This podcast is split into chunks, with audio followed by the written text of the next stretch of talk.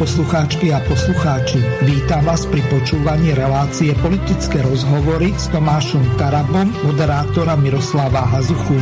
Počúvate pravidelnú reláciu o aktuálnych udalostiach domácej a zahraničnej politike, ktorá ovplyvňuje naše životy a kultúru občanov Slovenskej republiky.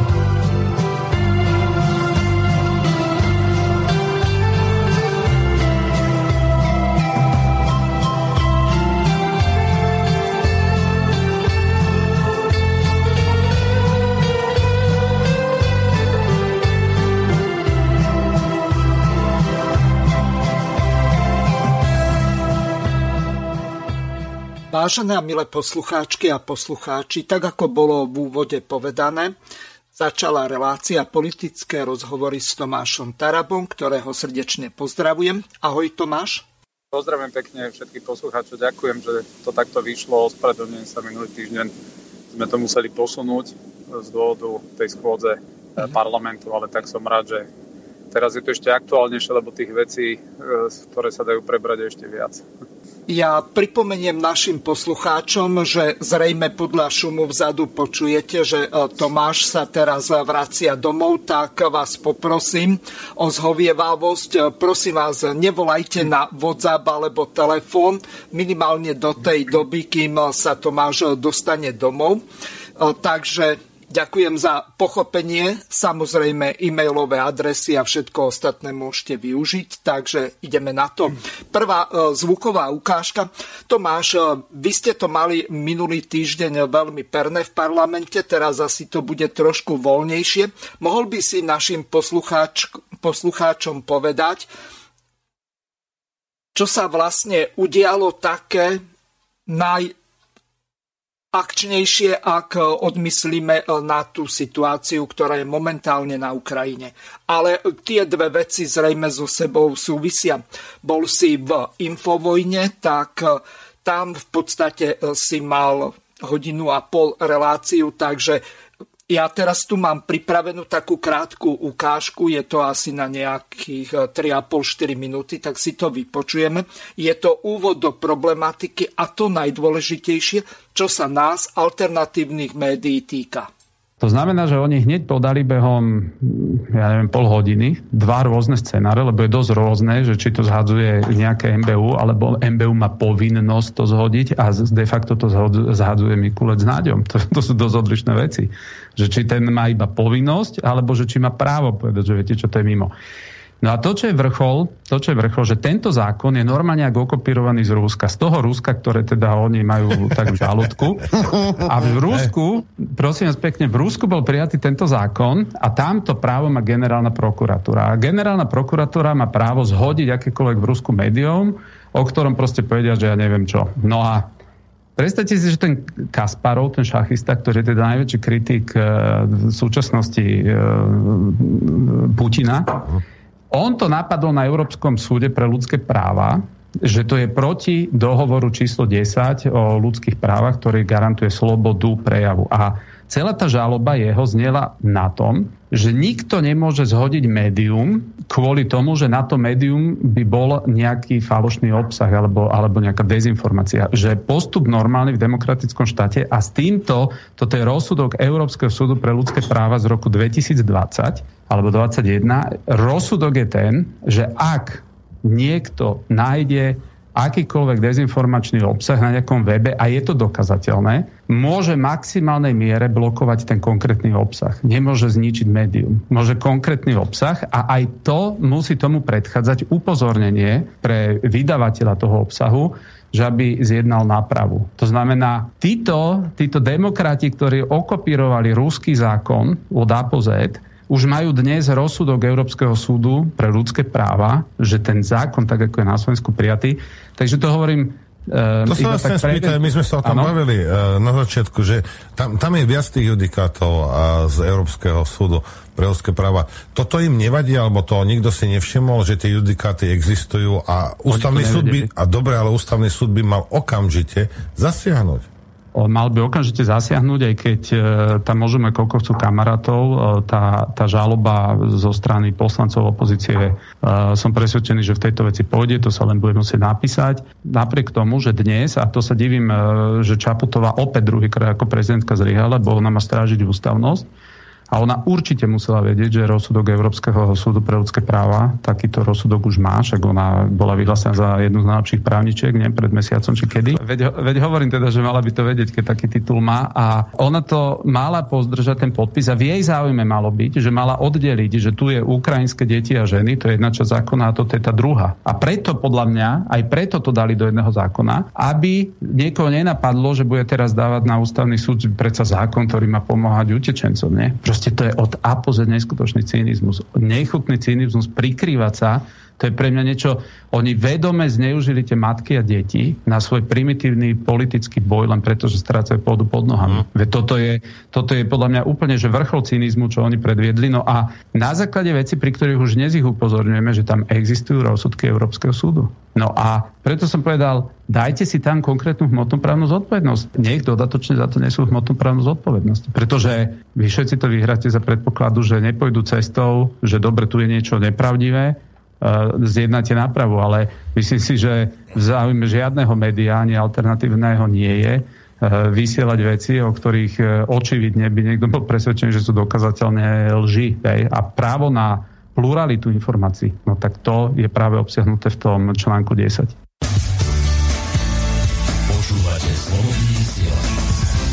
Takže toľko, úvod do problematiky a teraz e, otázka na teba, e, Tomáško. Čo ste vy ako poslanci opoziční urobili preto, aby nám napríklad túto reláciu, ale aj hromadu ďalších a samozrejme na Infovojne, na hlavných správach, hlavnom denníku. Skrátka tých médií je hromada, potom je e, hromada tých e, internetových televízií, do ktorých chodívaš aj ty napríklad k pani Šimkovičovej alebo e, do tej Michalovskej televízie OTV. Takže čo ste urobili? Už ste aspoň vyzbierali tých 30 podpisov, pretože tu v úvode je potrebné našim poslucháčom vysvetliť, že 30 poslancov, ombudsmenka, neviem, tuším, že aj generálny prokurátor v prípade, že sa zistí, že sú porušené základné ľudské práva a ten zákon, ktorý prijal parlament, je v rozpore, tak môže sa podať e, ústavná stiažnosť. Takže čo ste doterazku stihli urobiť, lebo už e, dnes je útorok, ja viem, že máte tých e, prác dosť veľa, ale toto tlačí. Nech sa páči. Uh, no, ja sa vrátim k tomu týždňu, uh, že tam boli v podstate dve také veci, ktoré dali perfektný obraz o tom, že kým táto vládna koalícia je, respektíve čím. Poprvé odvolával sa Mikulec, uh, kde sa čítali prepisy zachytené legálne prepisy, zachytené Slovenskou informačnou službou, to znamená nie žiadne ilegálne nahrávky, ale legálne štátnymi orgánmi získané nahrávky, ktoré vyhodnotila generálna prokuratúra tak, že potvrdila trestné stíhanie vyšetrovateľov. A táto vládna moc prikryla v plnej miere ministra, pod ktorého kuratelov je ministerstvo a tým pádom pod ktorého ministrovaním sa tieto veci dejú. Ešte nikde vo svete, v žiadnej Jamahiri, e, sa nepriznal nikto k tomu, že mu je absolútne jedno, aký štýl vyšetrovania, aký štýl porušovania práv, aký, aký štýl celkového toho nastavenia, kedy, kedy sa jedna skupina vyšetrovateľov vedome baví o tom, ako podpali auto svojej kolegyni čo je podľa mňa už len čerešnička na torte po všetkých tých rozhodnutiach ústavného súdu, ktorý 14 krát definoval minulý rok iba 14 krát porušenie ústavných základných ľudských práv pri vyšetrovaniach, pri rôznych tých ich známych kauzičkách. Takže toto oni prikryli a to je v tom momente úplne jasné, že táto, táto moc eh, opustila akýkoľvek, eh, by som povedal, akýkoľvek základ právneho štátu No a to ja som sa absolútne verejne e, vo štvrtok, myslím, e, tak verejne opýtal e, Hegera a vlády, že koľko im bude trvať času, aby zneužili ukrajinskú krízu, tak ako zneužili COVID, že koľko im bude trvať na to, aby siahli na Slovensku na ľudské práva, slobody a demokratickú identitu štátu. A média patria k základnému pilieru demokratického právneho štátu. Nielen tie ich liberálne, nielen tie ich, ktoré dostávajú e, privilegované informácie, nielen tie, ktoré dostávajú finančné zdroje z kadejakých kampaní, aj očkovacích, to, boli, to, sú tie, to sú tie pre nich médiá, ktoré im kryjú ich politickú činnosť. Ale článok 10 dohovoru hovorí o to o všetkých médiách, o pluralite informácií totiž, o pluralite názorov. A neexistuje pluralita názorov tam, kde neexistuje pluralita médií. No a tu naozaj bolo vidieť, že táto vládna moc, ktorá dva roky zneužíva COVID na boj s opozíciou, na boj s ľuďmi, na boj s médiami, tak práve v deň, kedy mal končiť núdzový stav, tak práve v ten istý deň sa oni rozhodli zautočiť na poprvé normálne riadenie štátu, pretože opäť vyhlasili tzv. kritickú vlastne situáciu, kvôli tomu, že verejme na Slovensku pôjdu nejakí vo veľkom počte utečenci Pričom všetky okolité štáty túto situáciu vedia spravovať a manažovať v úplne normálnom e, procese so zákonmi, ktoré v tom štáte platia. Opäť iba na Slovensku bolo potrebné siahnuť na e, v podstate mimoriadne prostriedky. Tie mimoriadne prostriedky im dávajú právo vstupovať opäť do výberových konaní. V podstate je to to isté ako núdzový stav len s tým rozdielom, že teraz e, ľudia môžu demonstrovať v uliciach, inak platí úplne všetko to isté de facto.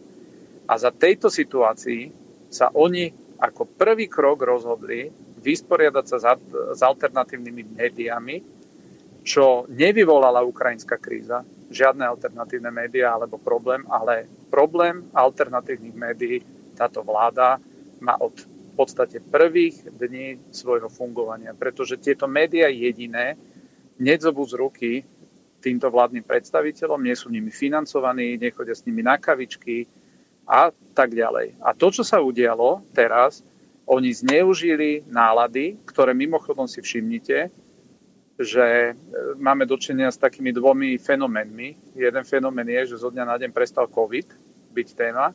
A druhý fenomén, ktorý je, že zrazu sa rozhodli politici, že spoja utečeneckú krízu, humanitárny vlastne akt s vybavovaním si účtu s médiami. A problém alternatívnych médií, ten najväčší, je jeden. To nie sú dezinformácie, to nie je nič podobné. Jediný a hlavný problém alternatívnych médií je, že majú oveľa nižšie náklady ako tie ich klasické médiá a majú niekoľkonásobne väčší dosah poslucháčov, majú oveľa vernejších poslucháčov, majú, majú poslucháčov, ktorí sa pravidelne k ním vracajú a politický vplyv týchto médií je, dá sa povedať, enormný. Takže oni sa teraz rozhodli, že príjmu zákon, ktorý vo svojej podstate a vo svojom znení, už keby som povedal, že len hlupak ho mohol predložiť, hlupak, ktorý nesleduje rozsudky Európskeho súdu pre ľudské práva. Myslím si, že toto by mal sledovať, že toto by mal sledovať úplne každý jeden, pretože Európsky, súdny, e, Európsky súd pre ľudské práva je nadriadený dokonca Ústavnému súdu Slovenskej republiky, pretože tie jeho rozsudky sú automaticky aplikovateľné. A tento súd, a tento súd e, vydal rozsudky, ktoré sú v jasnom rozpore s tým, čo oni prijali. A druhú vec, čo je najhoršie, že ten zákon je tak vágný, je tak vágný, že každý občan Slovenskej republiky môže... V... Halo, počujeme sa? Áno, veľmi dobre ideš.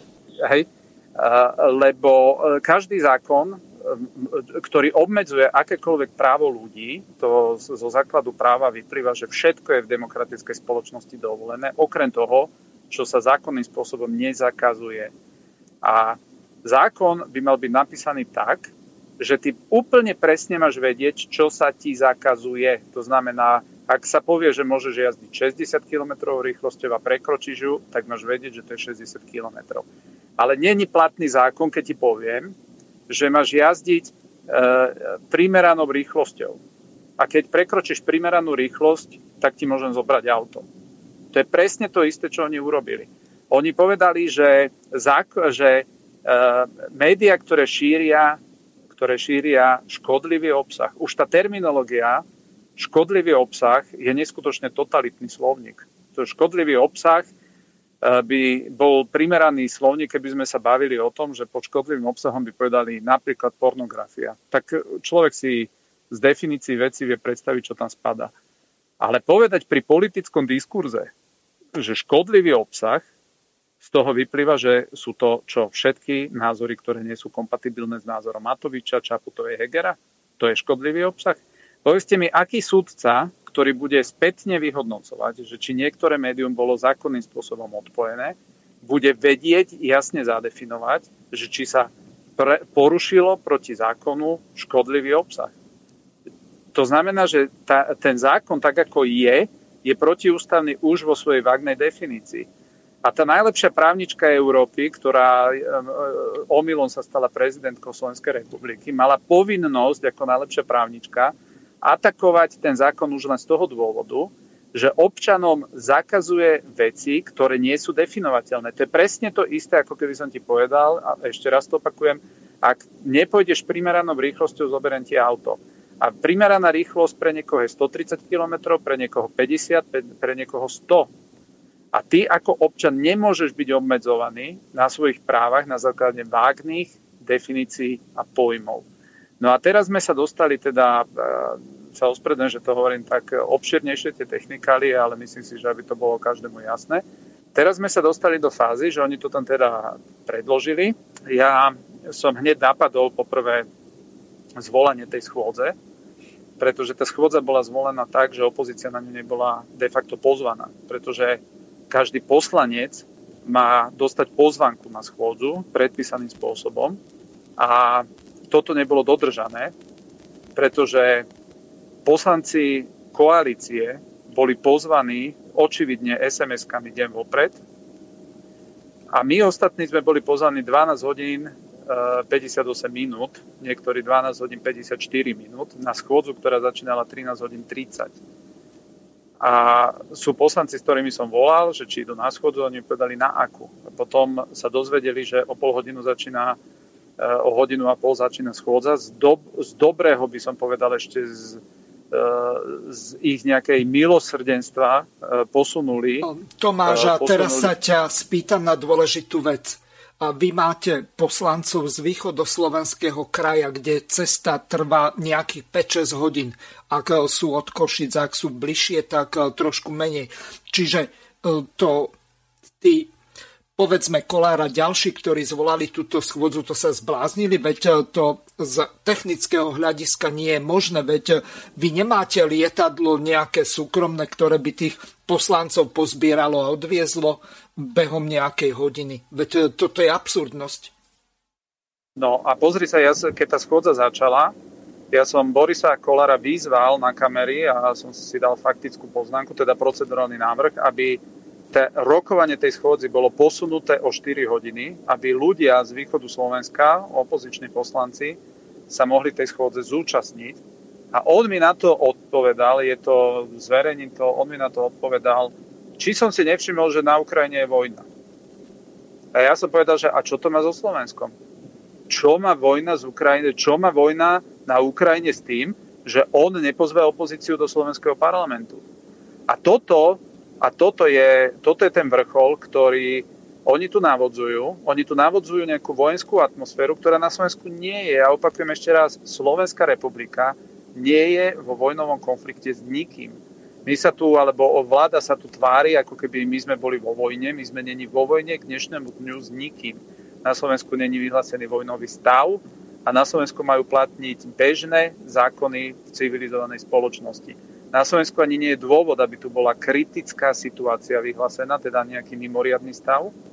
A to, že si to opäť vyhlásili, to je len preto, lebo oni inak riadiť Slovensko nevedia. No a takže Boris Kolár, ktorý bol odchovaný na mlieku alternatívnych médií, pretože ja si teda pamätám, a to som v politike... No bol aj u nás Kolár. minimálne dvakrát. No a chodil aj Krajniak, chodili po Infovojne, chodili po Slobodnom, chodili kade tak. Krajniak a Pčolinsky a... boli aj u mňa. Kolár nebol.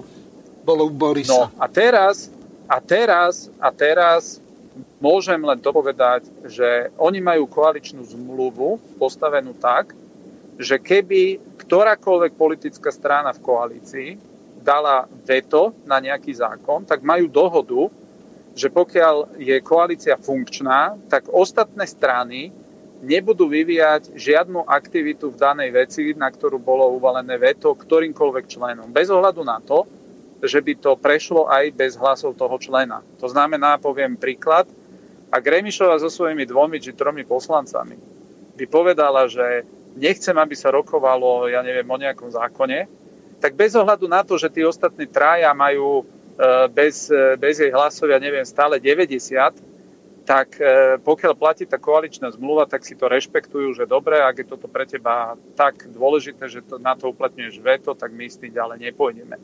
To znamená, to je to isté, ako napríklad Boris Kolár hovorí, že na zrušenie paragrafu 363, že si uplatňuje veto. Hej? To znamená, že Boris Kolár mohol uplatniť veto na prijatie tohoto zákona na likvidáciu plurality názorov na Slovensku, lebo takto treba nazývať. Toto nie je žiaden zákon o dezinformáciách, toto je zákon na potlačenie plurality médií a plurality názorov a demokratického e, spôsobu e, správovania štátu. A on na toto žiaden, e, žiaden, žiadne veto neuplatnil. A to, čo ešte najhoršie, na to som poukázal ja v, vo videu potom, oni behom jednej hodiny klamali ľuďom do tváre, do kamier, pretože ja som sa pýtal, že kto bude vypínať tie médiá. A Krúpa povedal, že formálne to bude vypínať MBU, Národný bezpečnostný úrad, ale on to dostane nakazané a už nebude mať na výber sa rozhodnúť, že áno alebo nie, ale vypne to bude mať povinnosť to vypnať. A potom, keď som s tým konfrontoval o pol hodinu Matoviča a Kolára, tak oni do kamier povedali, že môžete byť všetci kľudní, to bude vypínať e, šéf MBU a šéf MBU tam bol daný za Smerakov, takže to je Smerak. A to mala byť asi tá hra, že vlastne e, na verejnosti sa to bude tváriť, že to bolo vypnuté na základe rozsudku MBU a, a veď vám to vypol váš. Hej? Ešte toto je to, že budú rozprávať, že veď vám to vypol váš. A realita je taká, že má to vypínať nejaké ich analytické centrum, že neviem, kto bude, aký lumení, a títo len technicky prikážu vypnúť e, tým, e, tomu Národnému bezpečnostnému úradu. No a aby som to ešte uzaveral, teda na tej schôdzi sa podarilo to, že oni to pôvodne chceli, aby to platilo do 31.12. Na čo som im povedal, že veď keď je to také dobré a potrebné, potom e, prečo to chcete iba do konca roka? Hej, no prečo to potom nechcete nastálo, keď je to také geniálne a obhajujete to tu, že na tom stojí ochrana slovenskej demokracie. A potom nám to prezentovali, že dobré, že oni teda ustupujú, bude to len do 36. No lenže problém je v tom, že poprvé uh, im by to stačilo aj na týždeň lebo oni vedia, ako ho chcú vypnúť. A rozpráva sa, teda v kuluároch sa rozpráva, že hlavné správy, slobodný vysielač, infovojnu, zemavek, toto sú najčastejšie, tuším hlavný denník sa spomína, že, na týchto, že týchto chcú vypnúť. A na to povedali, teda, že iba do 36. to bude. A že vlastne oni očakávali, že my za to zahlasujeme. Hej. A ja som im na to povedal, že prosím vás, to vy idete spáchať genocidu na demokratickej pluralite názorov a to je ako keby sa niekto teraz postavil a povedal, vieš čo, ja nebudem robiť genocidu do 31.12., ja ju budem robiť len do 36. A ty by si mi mal za to zatlieskať, že to tak je. No a problém je ten, že oni keď raz niečo zhodia, tak by to malo byť zhodené uh, pol roka. Či, pardon, 3 roky, myslím. 3 roky. Takže im je jedno, či to bude platiť mesiac. Oni keď vedia, čo chcú zhodiť, tak oni to zhodia a tri roky by to malo byť zhodené, alebo dokedy rozhodne súd. Hej.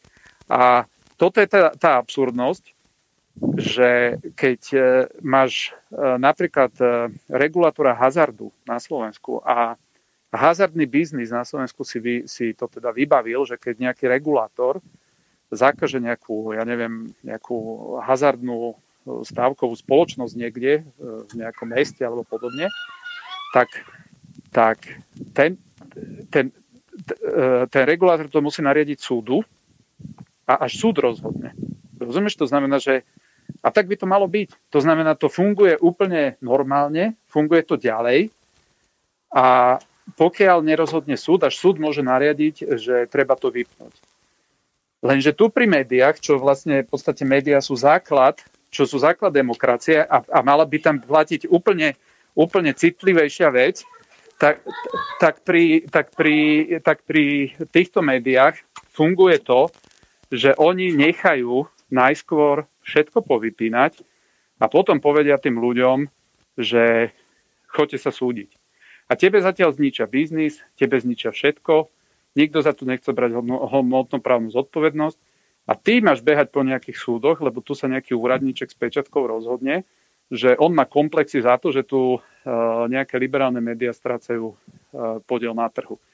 A ja som presvedčený o tom, že to je aj objednávka, môže to byť aj objednávka z ich strany, že jednoducho si myslia, že teraz tí ľudia sa preklopia niekde inde, no nepreklopia sa. Nepreklopia sa a to je realita. Mm-hmm. Spýtam sa ťa takto. A za týchto okolností, pokiaľ by oni vypli to médium, tak na základe čoho oni dospeli k tomu, k tej lehote troch rokov, za ktorú to má byť vypnuté. To na základe čoho? To tá ruská verzia o tom takto hovorí, alebo ako? Pretože ak je e, nejaký obsah chybný, vadný, či je to hoax, alebo fake news, alebo čokoľvek iné, nikto nie je neomilný. Každý e, vychádza z nejakých zdrojov a teraz, keď niekto použije nejaké dva zdroje, že si tú informáciu overí, ale nezodpoveda to tomu, čo je ich eh, predstava liberálna, aj keď eh, podľa ústavy, tak eh, legislatíva Slovenskej republiky sa neviaže na žiadnu ideológiu ani náboženstvo. Tak kde je ten referenčný bod, podľa ktorého sa bude posudzovať, neviem, či zavedie, zavedú ako v tom Orvelovom románe, nejaké ministerstvo pravdy, kto vlastne toto bude posudzovať, lebo ja si neviem predstaviť, že čo je vlastne tá falošná informácia alebo nepravdivá správa alebo niečo takéto, pretože každý vychádza z niečoho. Veď nakoniec Biden sa mýlil už 16. februára mala byť vojna. Nebola. Tak to, čo vypnú CNN, alebo ako, kto to zverejní, alebo takýmto spôsobom. Ja si to neviem predstaviť. Čiže kto vlastne a na základe akých referenčných poznatkov bude to porovnávať, či je to pravdivá, nepravdivá, zavádzajúca alebo škodlivá informácia, ktorá bola zverejnená. Počujeme sa, Tomáško? Áno, áno, počujem že problém, problém nikdy v mediálnom priestore nie je, že či dáš alebo nedáš e, informáciu, ktorá sa dodatočne môže ukázať, že nebola pravdivá. Problém je to, že či človek poskytol v dobrej viere pravdivú informáciu a keď sa ukáže, že pravdivá nie je, že či sám na to e, ako keby reflektuje, urobí opravu, alebo keď sa niekto ozve a povie, že táto informácia pravdivá nie je, či existuje v tom médiu nejaký mechanizmus, na základe ktorého sa vie z nepravdy stať pravda, ako keby, hej, to je dôležité, či je kde zavolať a podobne. A, ale na to sú ľudia primerane príčetní a vybavení rozumom, aby sami vyhodnocovali kredibilitu toho zdroja, lebo keď niekto píše len nepravdy, tak postupne ten človek logicky nedôveruje tomu zdroju. Veď to je trhové hospodárstvo, že zlé médiá sú vytlačené potom dobrými médiami. No a to, čo je však nepravda, je napríklad to, jak sme nedávno počúvali, že na nejakom tom ostrove v Černom mori vystrelali ukrajinských vojakov a následne sa ukazuje, že tí vojaci žijú a sú zajati. To je dosť veľká nepravda. Ostrov Zmí, alebo hadov, hadí ostrov. No, tak to prekladajú. Hadí ostrov, áno, áno. No a teraz akože e, podľa to, tejto kritérii, rozumieš, podľa to, tohoto kritéria je e, automaticky by bolo možné, alebo ja hovorím, ja som sa opýtal, že či dojde k vymazaniu najväčšej hoaxerskej stránky na Slovensku, a to je stránka prezidentského paláca, ktorá mesiace tvrdila na svojej stránke, že vakcína je sloboda. To bol najväčší hoax za posledné 10 ročia na Slovensku, vzhľadom na to, čo všetko nasledovalo. A ja sa pýtam, že ja sa ich opýtal v parlamente, že či to znamená, že Čaputové vymažú e, web stránku prezidentského paláca. Hej. No a my sme sa dostali do fázy, a to je to, na čo som, na čo som poukázal na tej schôdzi, že oni nevedia, ako to bude.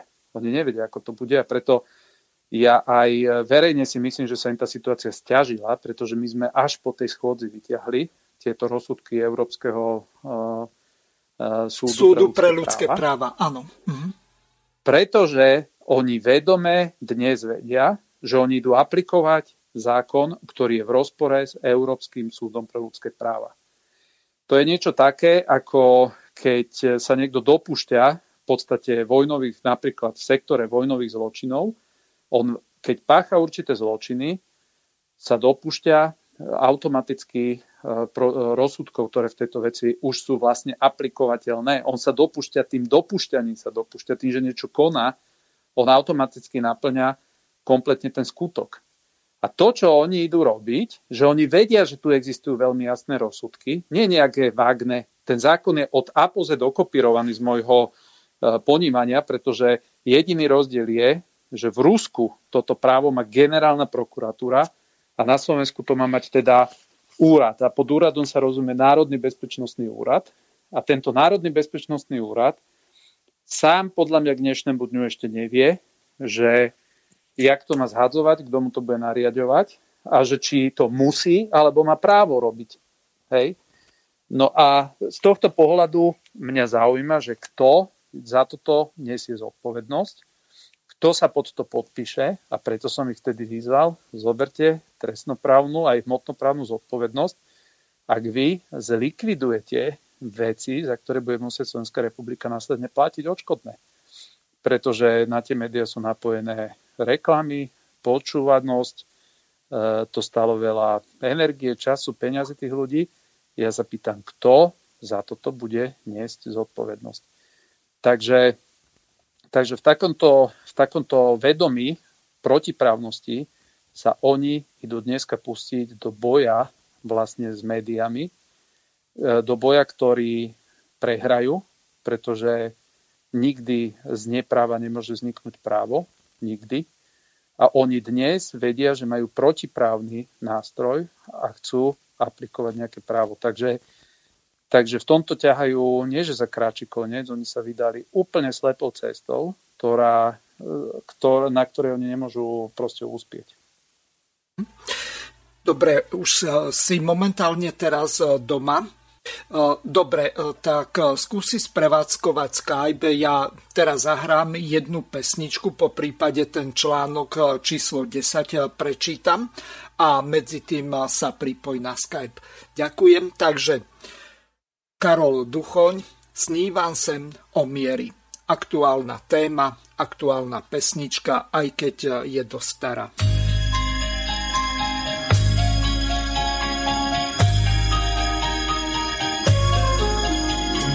Nočnú lampu zhášam, tma farbu má ako teplý tér.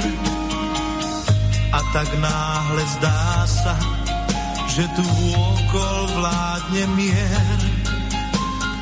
No len zdá sa zverter, neustále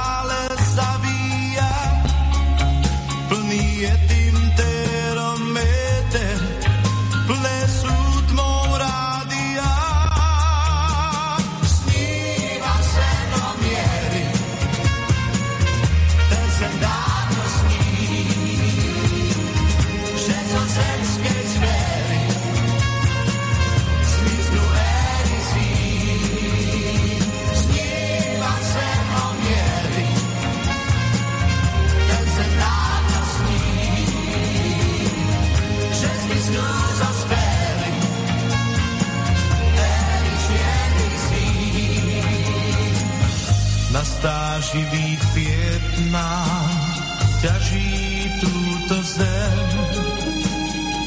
Aj vypálený Vietnam na čele má to viem. Prúdom zven a zožíl aj krv triská zemou zím, kde sa miluj číta milaj,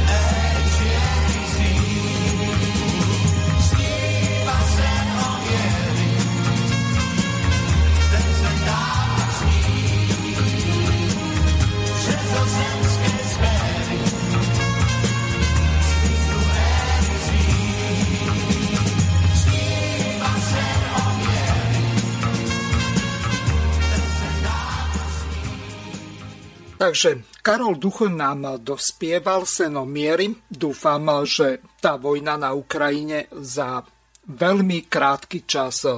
Takže počujeme sa, Tomáško? No. Ja ťa počúvam. Áno. Dobre. Ale... Dobre, skúsa presunúť bližšie k rútru, ak je to vôbec možné. Uh-huh, počkaj. No my ťa počujeme dobre a ja to eventuálne môžem reštartnúť. Malo by to byť už teraz v poriadku. Dobre, mám tu... Výborne. Mám tu pripravenú ukážku. No, tá ukážka sa týka toho, že mal, neviem, či to nazvať tlačovú konferenciu, alebo skôr len e, nejaký e, taký YouTube e, príspevok Marian Kotleba spolu s jeho kolegom Mizikom, kde povedali nasledovné, čo sa týka situácie na tej slovensko-ukrajinskej hranici vo Vyšnom Nemeckom.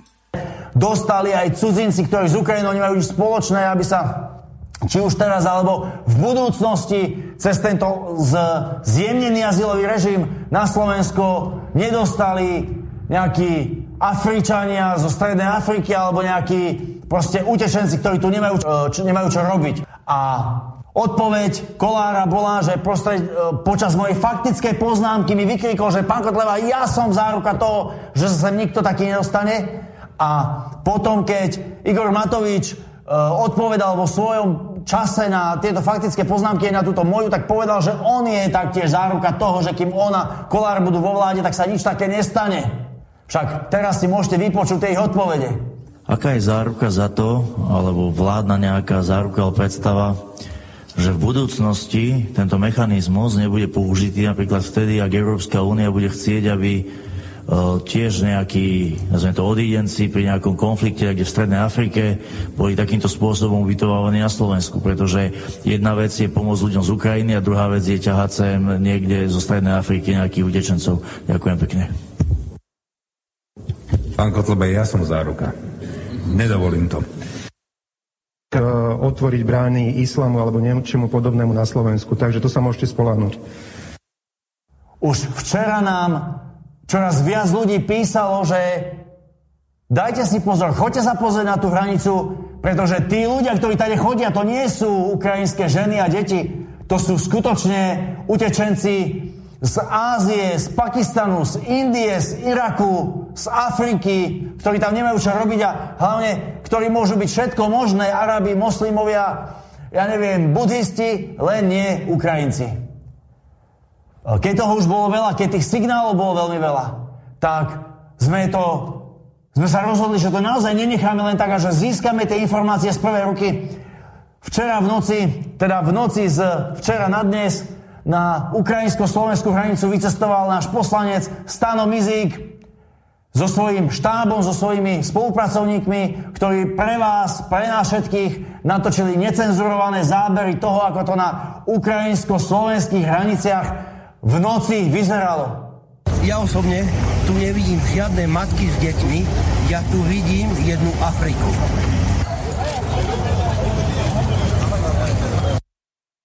Takže toľko Marian Kotleba a poslanec Mizik. Ja som to video videl. Naozaj tí ľudia, ktorí ďal prechádzali, tak pokiaľ to naozaj neboli americkí vojaci černovského pôvodu ako afroameričania, tak to boli nejakí tí zo subsaharskej alebo strednej Afriky ľudia.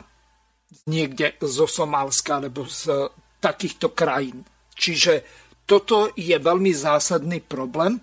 A čo za daných okolností sa dá s tým robiť, pretože otvorenie tých hraníc, ktoré malo byť pôvodne pre ľudí, ktorí sú v krajnej núdzi a sú to vojnoví utečenci, tak zrazu sa to zmenilo na migračnú krízu, kde to môžu byť utečenci ekologicky, klimaticky alebo akokoľvek ich nazveme. Môžu to byť e, migranti ekonomicky, ktorí hľadajú e, lepšie živobytie, ako je v Afrike, alebo e, niekde v Pakistane, alebo v Indii.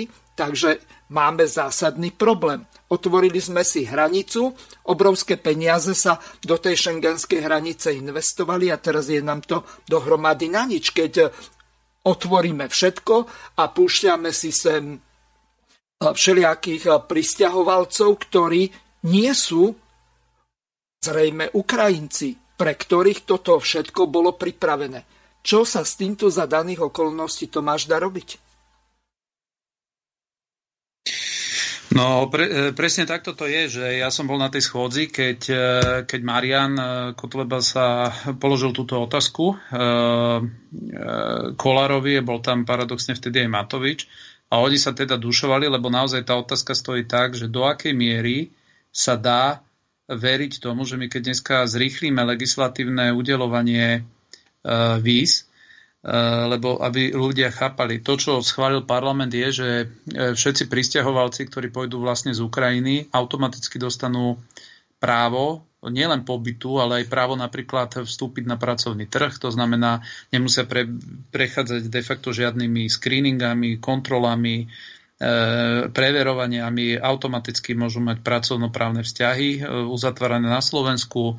Tí ľudia majú dokonca nárok na zdravotné, zdravotnú starostlivosť a tak ďalej, ako keby boli občania Slovenska.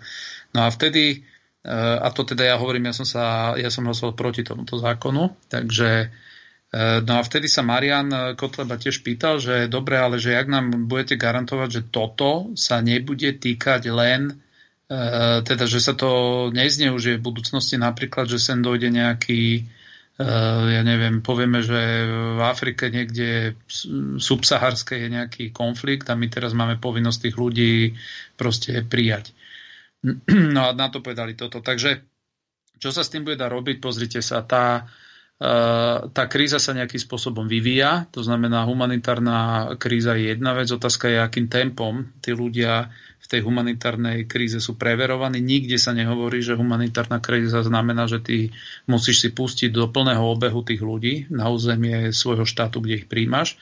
To znamená, my budeme apelovať na to, aby sa jednoducho vytvorili záchytné centra na Slovensku. To, čo sa teraz deje, že Eh, akože to je úplný subštandard. Udialo sa to už ten deň, ako išiel Heger sa fotiť na hranicu do, na Výšne nemecké, tak on tam prišiel a nám ľudia volali v ten deň, ja som to aj na schôdzi čítal, nám hovorili, prosím vás, my sa tu, že, že to je nechutné, že tí ľudia sa tlačia a nevedia, nevie ich nikto zobrať, že e, vyzývajú tam rodiny, že neviete si ich niekto zobrať domov, chodili tam kňazi sa o nich starať, brali ich do sociálnych centier a podobne. A proste štát tam nebol, tí ľudia tam boli natlačení, tak ja som Kolára pred kamerami vyzval, že čo to má znamenať, nech okamžite, že tam pošlo armádu a nech sa idú o, o tých ľudí starať. Tak na to mi povedal pred kamerami, že áno, že my už to vieme, už to ideme riešiť, že my tiež sme dostali tie dopity a podobne. Proste títo ľudia, ktorí nevedeli zmanéžovať pre občanov Slovenskej republiky otázku covidu, pamätáte si ešte pred dvomi, tromi mesiacmi rozprávali, že na Slovensku hrozí humanitárna kríza v nemocniciach, a to sme sa bavili o Slovakoch, tak títo ľudia už len tá predstava, že by mali mať na starosti nejakú humanitár, manažovanie humanitárnej kríze, no tak to je akože strach pomyslieť. Takže jediné riešenie na toto je, pretože tie medzinárodného dohovory hovoria, že ty máš povinnosť prijať z vojnovej oblasti ľudí.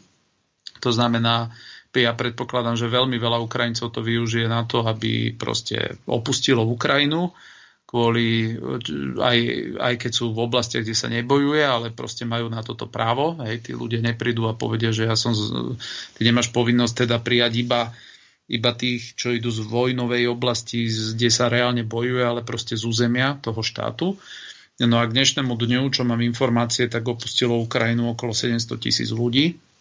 Po väčšine idú do Polska, zbytok ide primárne do Maďarska a potom približne rovnaké počty idú Rumunsko, Slovensko.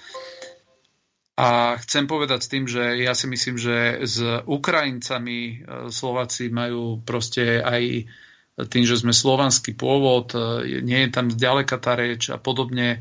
Ja si viem predstaviť, že, že pri, v prípade veľa ľudí to vie byť pozitívom, dokonca aj e, pre našu demografiu a podobne. No ale aby sme sa teraz my stávali útočiskom, lenže niekto prechádzal cez Ukrajinu a teraz si povedal, že vieš čo, však poďme na Slovensku, ideme z vojnovej oblasti, tak potom pri tých ľuďoch by malo úplne jasne byť povedané, že dobre, tu nás sú záchytné e, nejaké tábory, e, územie, kde proste tí ľudia majú, kde o nich bude postarané, e, kde bude im poskytnutý absolútne zdravotný servis a podobne, to proste všetko, čo k tomu patrí. No ale na druhej strane my máme právo vedieť, kto tí ľudia sú, odkiaľ idú a, a proste aký bol ich štatút pobytu na Ukrajine. Pretože to je rozdiel, že či, že či niekto povedzme bol ilegálne na Ukrajine a teraz ide ilegálne z Ukrajiny na Slovensko, teda teraz sa ide zlegalizovať tým, že príde na Slovensko. Alebo druhá vec je, že či je to naozaj Ukrajinec. No a to sú, ja si myslím, že aj to azylové konanie v tomto by malo robiť proste jasný rozdiel, že my keď nevieme identifikovať, do tí ľudia sú, no tak bude treba veľmi jasne e, povedať, že toto je režim pre tých, o ktorých, ktorí nemajú papiere, ktorí očividne z Ukrajiny nepo, ne, nepochádzajú. No mám tu ďalšiu ukážku pripravenú. Začínajú ísť po jednotlivých národných politikoch. Konkrétne je e, stíhaná pani Anna Belovsovová, lebo tak ako Nastiu Kuzminovú, e, ktorá je pôvodom z Ruska, tak pani Belovsovová mala manžela z Ruska. Takže už je len to, že niekto je či už rodine alebo svojim rodiskom alebo pôvodnou vlastou prepojený s Ruskom, tak sa stáva tak, ako kedysi v Spojených štátoch, keď bola vojna medzi Spojenými štátmi a Japoncami, tak každý Japonec bol nepriateľom a špionom a bolo ho potrebné niekde odstrániť nabok, aby e, neškodil Spojeným štátom, alebo nevyzvedal, alebo neviem čo. Čiže z tohoto hľadiska je toto veľmi nebezpečná situácia, že sa tu zavádza prezumcia viny na základe toho, že e, kto v podstate koho má za manžela, alebo dokonca mal, alebo kde má rodinu, alebo e, dokonca styky hoc aj obchodné alebo nejaké podobné, lebo pani Belovsovová má v Rusku nejakú firmu, ktorú s tou rodinou vlastní. Čiže tu vychádza jeden zásadný problém, s ktorým sa zrejme budeme musieť vysporiadať. Teraz prehrám tú ukážku, je to z e-reportu, aby som uviedol aj zdroj. A pani Belovsovová napísala na Facebook pravdepodobne toto. Anna Belousovová reaguje na mimoriadne závažné verejné obvinenia a postila výzvu prezidentke Čaputovej, ale aj všetkým slobodným médiám. Na svoj Facebook napísala Včera som bola v článku noviny Plus TV Joj verejne obvinená zo závažnej trestnej činnosti. V súvislosti s tým som zaslala slovenským médiám nasledujúce vyhlásenie. Blízkej budúcnosti vykonám ďalšie právne kroky na svoju ochranu proti šikane a osočovaniu mojej osoby zo strany vládnej moci. Zlo vyhráva vtedy, keď väčšina močí. Zlu sa preto neustupuje. Vyhlásenie pre médiá. Včera vyšiel v noviny Plus TV Joj hlavnej spravodajskej relácii článok, v ktorom som bola spolu s ďalšími verejne činnými osobami obvinená zo spáchania závažných trestných činov, podnecovania k vojne a podporovania vojnovej propagandy. Toto ničím nepodložené obvinenie voči mne zniesli Peter Kubina, bývalý poradca prezidentky Čaputovej a súčasný obhajca Čurilovcov a Lucia Kurilovská, rektorka Akadémie policajného zboru, ktorá podlieha ministrovi vnútra, to je pod rezor, ktorý patrí hnutiu najsilnejšej vládnej strany Olano.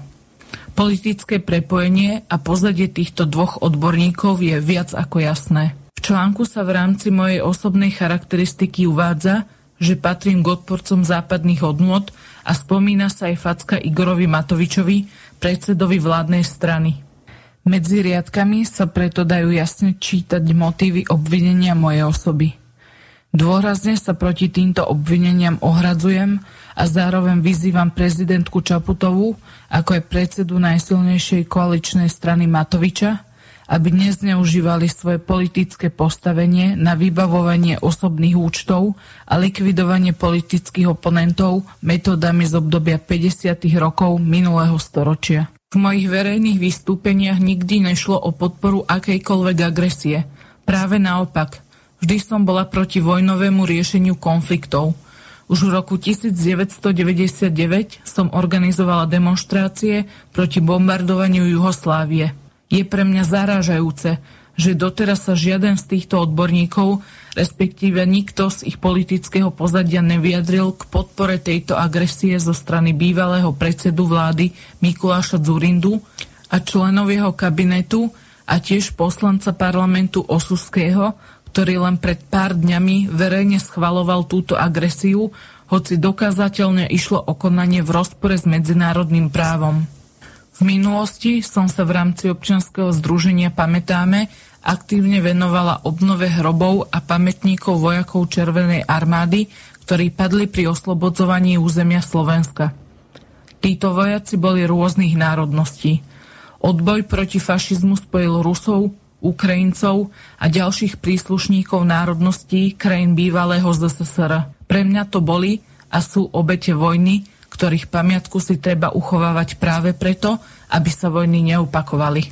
Uvedené súvislosti ma utvrdzujú v presvedčení, že spomínané obvinenie je aktom osobnej pomsty, politickej šikany a snahy o zastrašovanie politických oponentov. Ak chce Slovensko ústami našich politických predstaviteľov nadstavovať zrkadlo diktátorským, autoritárskym režimom, ak chceme presadzovať európske hodnoty, ak chceme byť príkladom slobodného, demokratického sveta, je potrebné byť aj príkladom v rešpektovaní vlády práva, slobody prejavu, plurality názorov, v rešpektovaní prezumcie neviny a v odmietaní bolševických metód. Buď sa budeme držať princípov demokracie a práva, alebo dopadneme veľmi zle. Preto vyzývam všetky slobodné médiá, všetkých demokraticky zmýšľajúcich ľudí, celú našu spoločnosť – aby nedovolili nástup novej totality pod maskou protivojnovej rétoriky. Ukážme, že sme lepší, že nie sme len druhou stranou tej istej totalitnej mince.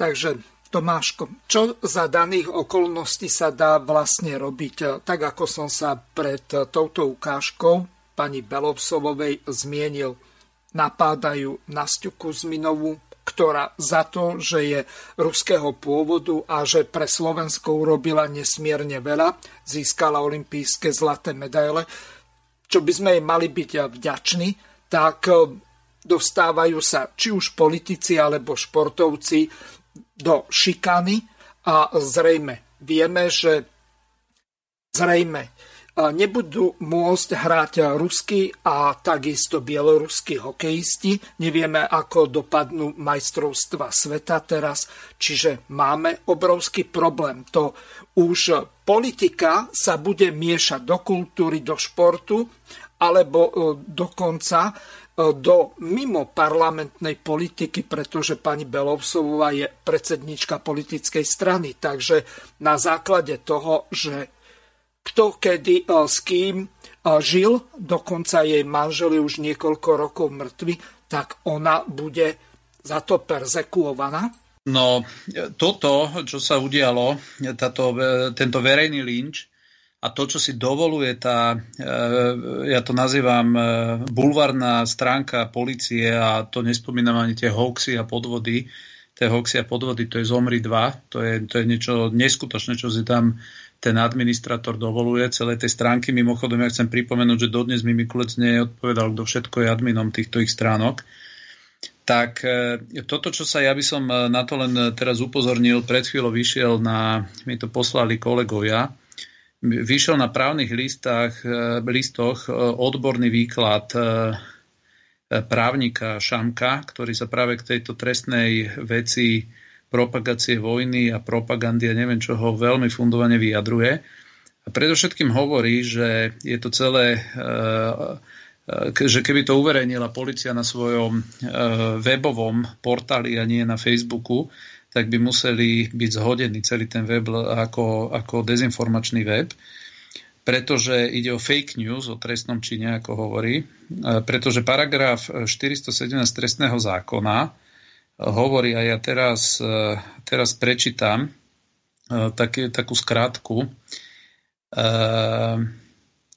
historicky je tento trestný čin následovníkom trestného činu, ktorý bol obsiahnutý v zákone číslo 165 z roku 1950 zbierky zákonov na ochranu mieru. To znamená, že ide o komunistický paragraf, a už zo samotného názvu trestného činu podľa paragrafu 417 trestného zákona vyplýva objekt tohto trestného činu, ktorým je záujem štátu na udržaní mieru. Práve preto sa tento trestný čin nazýva aj činom vlastne ohrozenia mieru a jeho predchodca mal v názve ochranu mieru. Z uvedeného logicky vyplýva, že trestného činu ohrozovania mieru sa nemožno dopustiť v čase vojny, pretože už vojna prebieha. V čase vojny už nie je možné ohroziť mier, či ochraňovať mier pred vojnou, nakoľko vojna už začala a už nie je čo ohrozovať alebo ochraňovať. V čase vojny teda už nie je reálne možné konať tak, aby došlo k narušeniu mieru.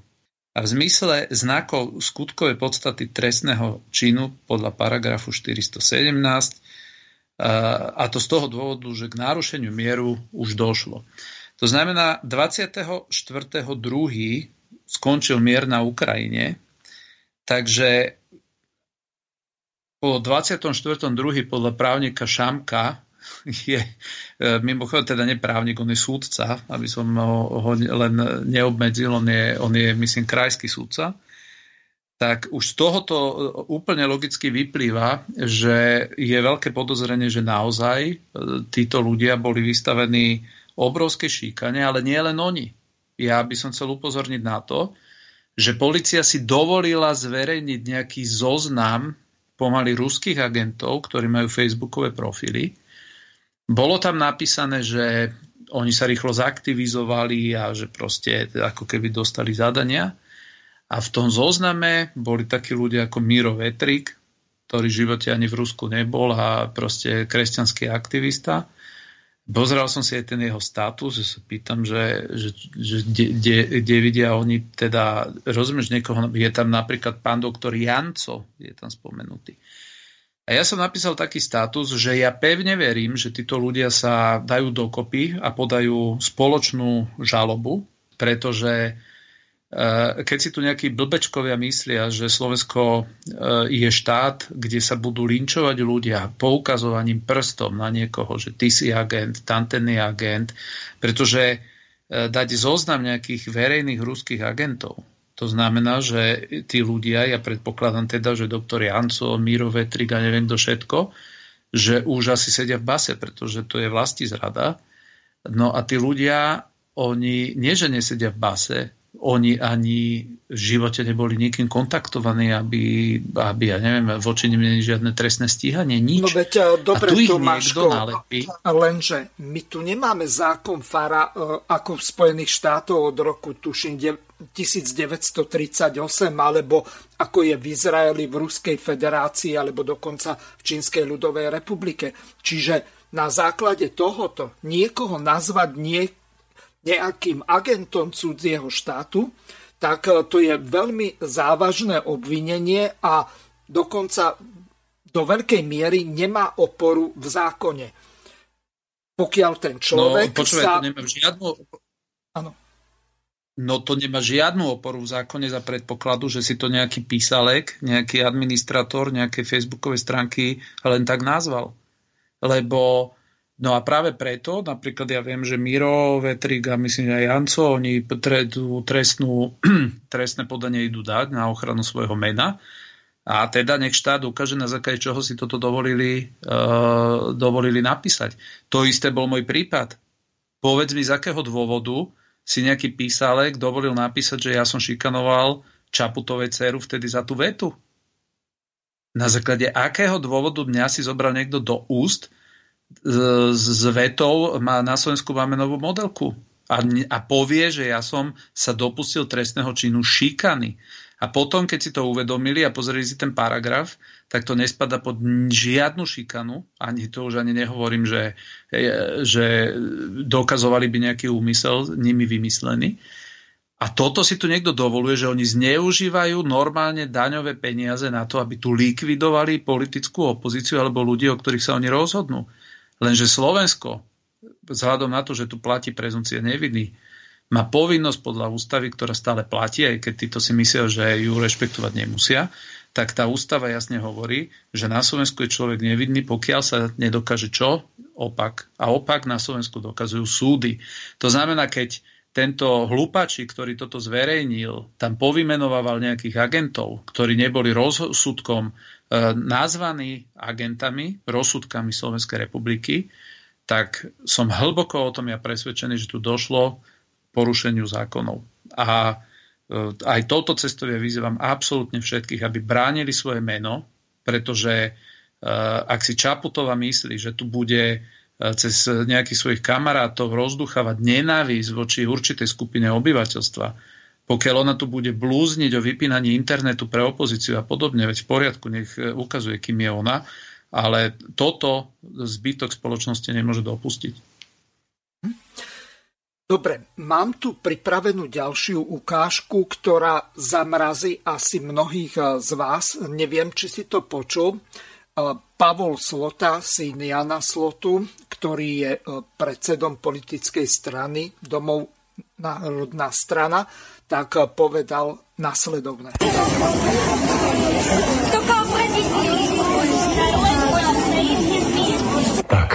A teraz ste mohli vidieť obrovský kontrast medzi dvoma svetmi detí. Na jednej strane deti, ktoré Západ, západné médiá, západní politici označujú ako separatistov. Deti, ktoré pred pár dňami museli evakuovať zo svojich domov.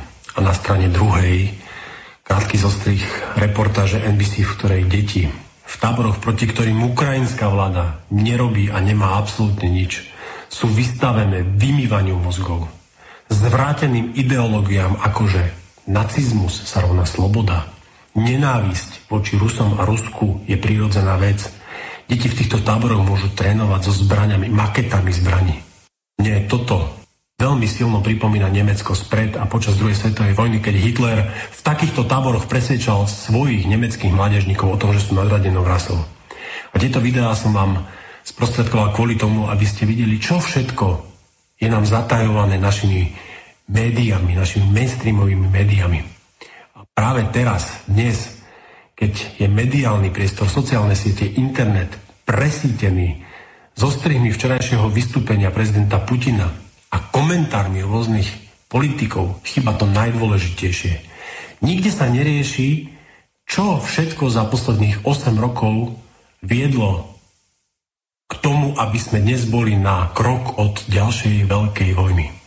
To je to najdôležitejšie. V takejto vyostrenej situácii, naozaj kritickej situácii si treba klásť tie správne otázky a hľadať pravdu. A ja vás takto vyzývam, skúste sa sami seba a svojho okolia pýtať tie správne otázky. Hľadať tú pravdu, ktorá je vždycky niekde medzi riadkami. S niektorými vám môžem pomôcť. Ako by demokratické médiá za normálnych okolností označovali hlavu štátu prezidenta, ktorý niekoľko rokov potlača základné ľudské práva a slobody, ktorý niekoľko rokov samopalmi, vojenskou silou presvieča časť obyvateľov o tom, že kam patria a ako sa majú správať. Diktátor. A presne to je. Prezident Zelenský je diktátor. Vyvraždili vyše 13 tisíc etnických Rusov na východe Ukrajiny. Samopalmi, nie policia, ale vojaci, samopalmi presviečali etnických Rusov na východe Ukrajiny o tom, že sú Ukrajinci. Nie sú žiadni separatisti. Tí ľudia tam žijú stáročia, tak ako všetci ostatní Ukrajinci na Ukrajine. A ja sa čudujem a pýtam sa, a pýtajte sa to aj vy, čo motivuje Západ, západné médiá, politikov na čele z USA k tomu, aby tak silno sympatizovali s tým smutne známym Majdanom s neonacistami, ktorí násilným spôsobom, protiústavným spôsobom v 2014 spravili púč prevrat na Ukrajine.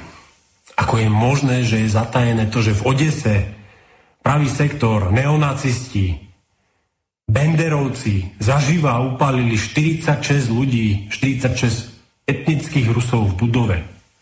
Ako je možné, že Západ, politici, média, Biden tak strašne sympatizuje s prezidentom Zelenským, ktorý porušuje všetky mínske dohody, ktorý nedodržiava to, čo mal, ktorý vyvraždil vyše 13 tisíc obyvateľov Ukrajiny. A kvôli čomu? Pretože bojujú za svoj domov, za svoju identitu. Všetci teraz rozprávajú o tom, že aké medzinárodné práva sa porušujú. A ja sa pýtam, a pýtajte sa to aj vy, ako je možné, že Západ na čele z USA dodával zbranie do krajiny, v ktorej je 8 rokov občianská vojna? To nie je porušenie medzinárodných práv. Ako je možné, že podporujú vládu niekoho, kto 8 rokov pácha sociálnu genocidu na etnických Rusov na východe Ukrajiny? Neposielal im dôchodky, zablokoval cesty, to nehovoríme o pár ľuďoch, to je 2,5 milióna obyvateľov, ktorí 8 rokov, nie 8 týždňov, 8 mesiacov, 8 rokov oni ich chceli vyhľadovať. A s týmto my súhlasíme. S nimi máme sympatizovať. Ja nesúhlasím s tým, aby bolo narušené suverenita a celistvosť Ukrajiny. S tým nesúhlasím. Ale nahlas dnes môžem povedať, že jediný politik, ktorý sa zachoval ľudský a zastal sa 2,5 milióna obyvateľov Ukrajiny, civilistov, je prezident Putin. Žiadny iný to za posledných 8 rokov nespravil.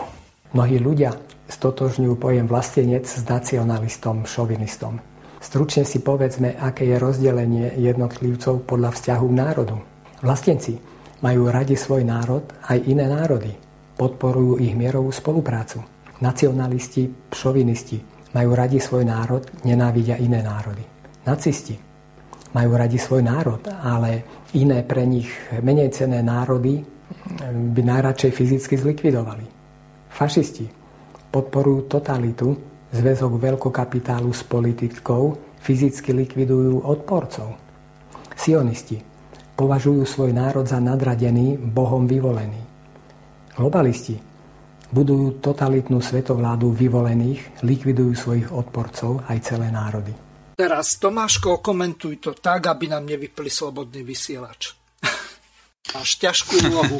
Vieš čo, ja som... Ne, ne, uh, myslím, že o slobodnom vysielači je rozhodnuté už, ta, už aj pred môjim komentárom. Uh, vieš čo, uh, ja som zverejnil včera, uh, je to na mojom facebookovom profile, každého pozývam, môžete si to pozrieť, je to správa Organizácie pre bezpečnosť a spoluprácu v Európe. ktorá monitorovala porušovanie prímeria v tej oblasti, ako je Donbass, v podstate tá úplne Luhansko. východná časť Ukrajiny. Mhm. A Luhansko 18.2., to som tam dal, ale mám tie správy, myslím aj z 19. Dostal som dve správy od jedného diplomata zo západnej krajiny mimochodom, ktorá jasne zadokumentovala e, množstvo výbuchov, striel a podobne, ktorá bola na Dombase a podobne. A má to asi 16-17 strán, tá správa. A ja sa verejne pýtam, z akého dôvodu, z akého dôvodu sa slovenské médiá tejto správe nevenovali, pretože tam sú veľmi jasne zadokumentované miesta dopadu, e, typ výbušniny alebo rakety, bola, je tam zadokumentovaná de facto v podstate smer drahy letu Veľa pri, pri tých raketách, e, pri veľakrát sa uvádza, že, že vlastne bola odpalená zo západnej časti. A hovorím ešte raz, to nie je žiaden, e, žiaden ja neviem, hoax z ruskej televízie. Ak by niekto chcel to tak povedať, je to Organizácia pre bezpečnosť a spoluprácu v Európe, teda je to medzinárodná organizácia, ktoré súčasťuje Slovensko. A boli to útoky, ktoré e, proste boli dosť masívneho charakteru. Myslím, že v jednej z tých správ sa hovorí o 550 e, úderoch, čo, čo sú obrovské, obrovské počty. No a ja zapýtam Hegera, že či volal v tejto súvislosti, lebo on to musel dostať z OBZ, že či volal tomu pánovi na Ukrajinu a pýta sa, čo to má znamenať že či teda uh, už 18.2. ich netrapilo, čo tam sa deje.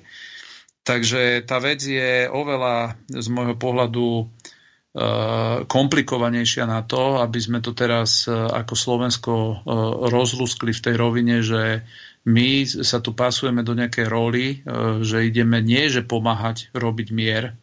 Ja nevidím žiadne aktivity, na nastolenie mieru zo strany slovenských politikov. Myslím si, že Heger s Čaputovou sa zaradili medzi tých najprízemnejších vojenských štváčov, aký, aký v rámci Európskej únie teraz sú. Je to presne je to presne v duchu toho, ako sa hovorilo, že čím menší pes, tým viac šteká za tým plotom. E, môžem vám povedať takú príhodu z parlamentu. E, som tam prišiel v piatok, keď tam hlasovali o tej e, deklarácii na odsudenie invázie do, na Ukrajinu ja som bol prvý na Slovensku politik, ktorý ešte pred to inváziou dva dní dal verejný, som dostal otázku, že ako to vidím, ako to dolo, ako sa to bude vyvíjať.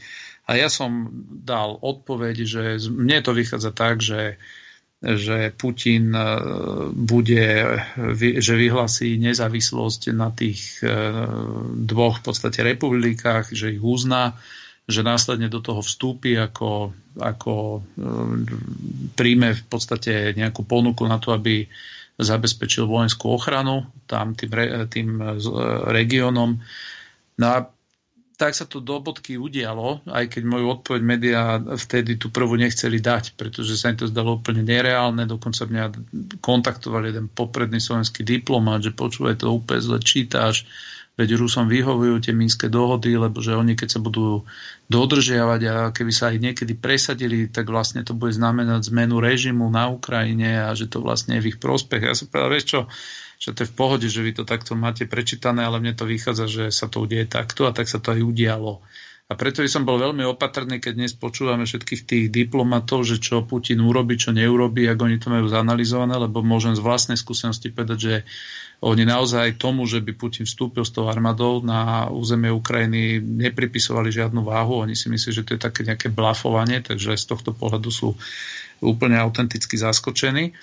No a druhú vec, ktorá bola pre mňa ľudsky taká dosť, a dal by som ju do popredia ľuďom, tam tí poslanci v Národnej rade, ktorí tak najviac vykrikujú a štekajú teraz, tak keď nie sú zapnuté kamery, tak tam sedeli ako taká, taká, také klpko nešťastia, že no, jak sa to bude vyvíjať, čo myslíte? No proste žiadne hrdinovia. Žiadne hrdinovia. A keď vidím tohoto Hegera, jak lozi po tej Európe a vykrikuje tu a odstavte od Swiftu a zavrite priestor a všetko. Prosím vás, my, keď sme mali mať SMP prehliadku, e, ešte keď bol Danko pri moci, tak e, sa tam rehotali, že nevedeli naštartovať zo štyroch tankov nejaké dva že to tam dávali dokopy. A my sa tu ideme hrať na nejakých, akože slovník, slovník majú ako keby my sme boli vojenská veľmoc. Ja som z toho, ja som zo správania týchto ľudí normálne, že šokovaný, ktorí, mne to prípada, že tam nastala medzi nimi normálne, že dávová psychóza, ktorú som videl aj v parlamente, že oni teraz očakávajú, že zrejme médiá od nich očakávajú, že by mali byť tvrdo vyhranení jedným názorom, tak oni teraz sa predbiehajú, že kto sa viac zalúbi tej druhej strane a pritom hovoria veci, ktoré keď vypnú kamery, tak vám garantujem, že tieto veci nerozpráva skoro nikto z nich. A podľa mňa tento, tento, tento stav také davovej e, samoovplyvňovacej psychózy nastal aj medzi týmito smiešnými lídrami viacerých krajín Európskej únie, takých e, Hegerov je tam viacero, ktorý jednoducho, keď si pozriete a porovnáte to s postojom Orbána, ktorý povedal, Maďarsko nebude vyvážať žiadne zbrane, a Maďarsko nebude súhlasiť so žiadnymi armádnymi konvojmi cez svoje územie, pretože na Ukrajine žijú aj maďarskí občania a nakoniec tie zbranie sa môžu otočiť proti ním. A my nebudeme posielať zbranie do regiónu, kde je vojna, tak nebudeme posielať ešte viac zbranie, aby tá vojna bola ešte väčšia. Odhľadnúť od toho, že dneska Súlik sa chváli, že vybavil z Ruska jadrové palivo, ktoré tu pristalo lietadlami, tými lietadlami, ktorým e, zabranili lietať e, vo svojom priestore e, vzdušnom, ale na druhej strane tu nadali výnimku. Proste to je fáloš a fáloš. Oni keď rozprávajú, že by chceli dosiahnuť to, čo tvrdia, teda úplné odrezanie Ruska od finančných zdrojov, tak sa to nerobí tým, že odpojíte niekoho od SWIFTu, teda od bankového systému, ale robí sa to tak, že nebudete od neho kupovať veci, za ktoré platíte. Nie? Lenže túto obetu, keď to tak nazvem, túto obetu nie je Európa ochotná niesť, pretože Európa je odkazaná na ich plyn a ropu a dnes už aj Arabi povedali, že tie výpadky by sa nedali nahradiť zo žiadneho druhého zdroja. Takže toto je také proste typické farizejské falošné Tomáško, zo strany Európskej únie. Jedno tvrdiť. No. Máme poslucháča. Takže e, pán poslucháč, e, ste vo vysielaní. Nech sa páči, môžete pánovi Tarabovi položiť otázku. Dobrý deň, pána Hazucha. Ja som vám písal e, na Telegram, či už môžeme volať kvôli tomu, o, že... Ja sa konečne... ospravedlňujem, takže nech sa páči. Môžete hovoriť. E, počkajte e, sekundu. Eh, chcem zareagovať. Konečne eh, ďakujem pánovi Tarabovi, že si našiel čas asi po mesiaci. Pán Hazucha, eh, vy si spomeniete, keď tam boli asi pred týždňom alebo dvomi nejakí opoziční poslanci alebo ľudia, kde som hovoril o tzv. klíne do parlamentu, zastúpenie obyvateľov v parlamente. Spomínate si, pán Hazucha? Áno. No, mám strašne toho veľa. Pán, pán Taraba, keď máte pero a papier, tak chcel by som, e, lebo tí ľudia, ktorí boli v predchádzajúcej relácii, keď vy ste boli zanepráznení svojou činnosťou a prácou, tak slúbili, že budú posúvať e, in, iniciatíve názory e, poslucháčov. Aj pána Zucha, keď máte pero a papier, lebo o 7 by som museli odísť. Takže chcel by som zareagovať um, takto. Pán Taraba, vy máte, e, predpokladám, minimálne jedného alebo dvoch e, asistentov, že? E, ktorí vám pomáhajú s tou všetkou agendou. Len takto na začiatok, na zahriete. No, každý poslanec má asistentov, áno. No, neviem, či nám poslucháč nevypadol, takže dúfam. Dobre, ste vo vysielaní, vypadli ste, nech sa páči. Hej, vypadli hovoriť. sa, to je to, no, že, no počkajte. E, pokračujte ďalej, pokračujte ďalej. No, otázka Tomáš na teba bola... Že každý, že každý poslanec má... Áno, že koľko máš asistentov, tak e, na to sa pán poslucháč pýtal. Ka, ka, každý poslanec má 2800 eur na asistentov. Môže to byť 1, 2, 3 asistenti. To je fixná suma, ktorá sa rozdeľuje medzi asistentov. To znamená, že môžete ich mať 2850 alebo môžete mať jedného. To je tak. No, neviem, nepredpokladal som, že mi budú volať ľudia v momente, keď e, budem rozprávať s nami. Takže ospravedlňujem sa, ak sa znova spadne, ale chcel by som zareagovať Pán Taraba,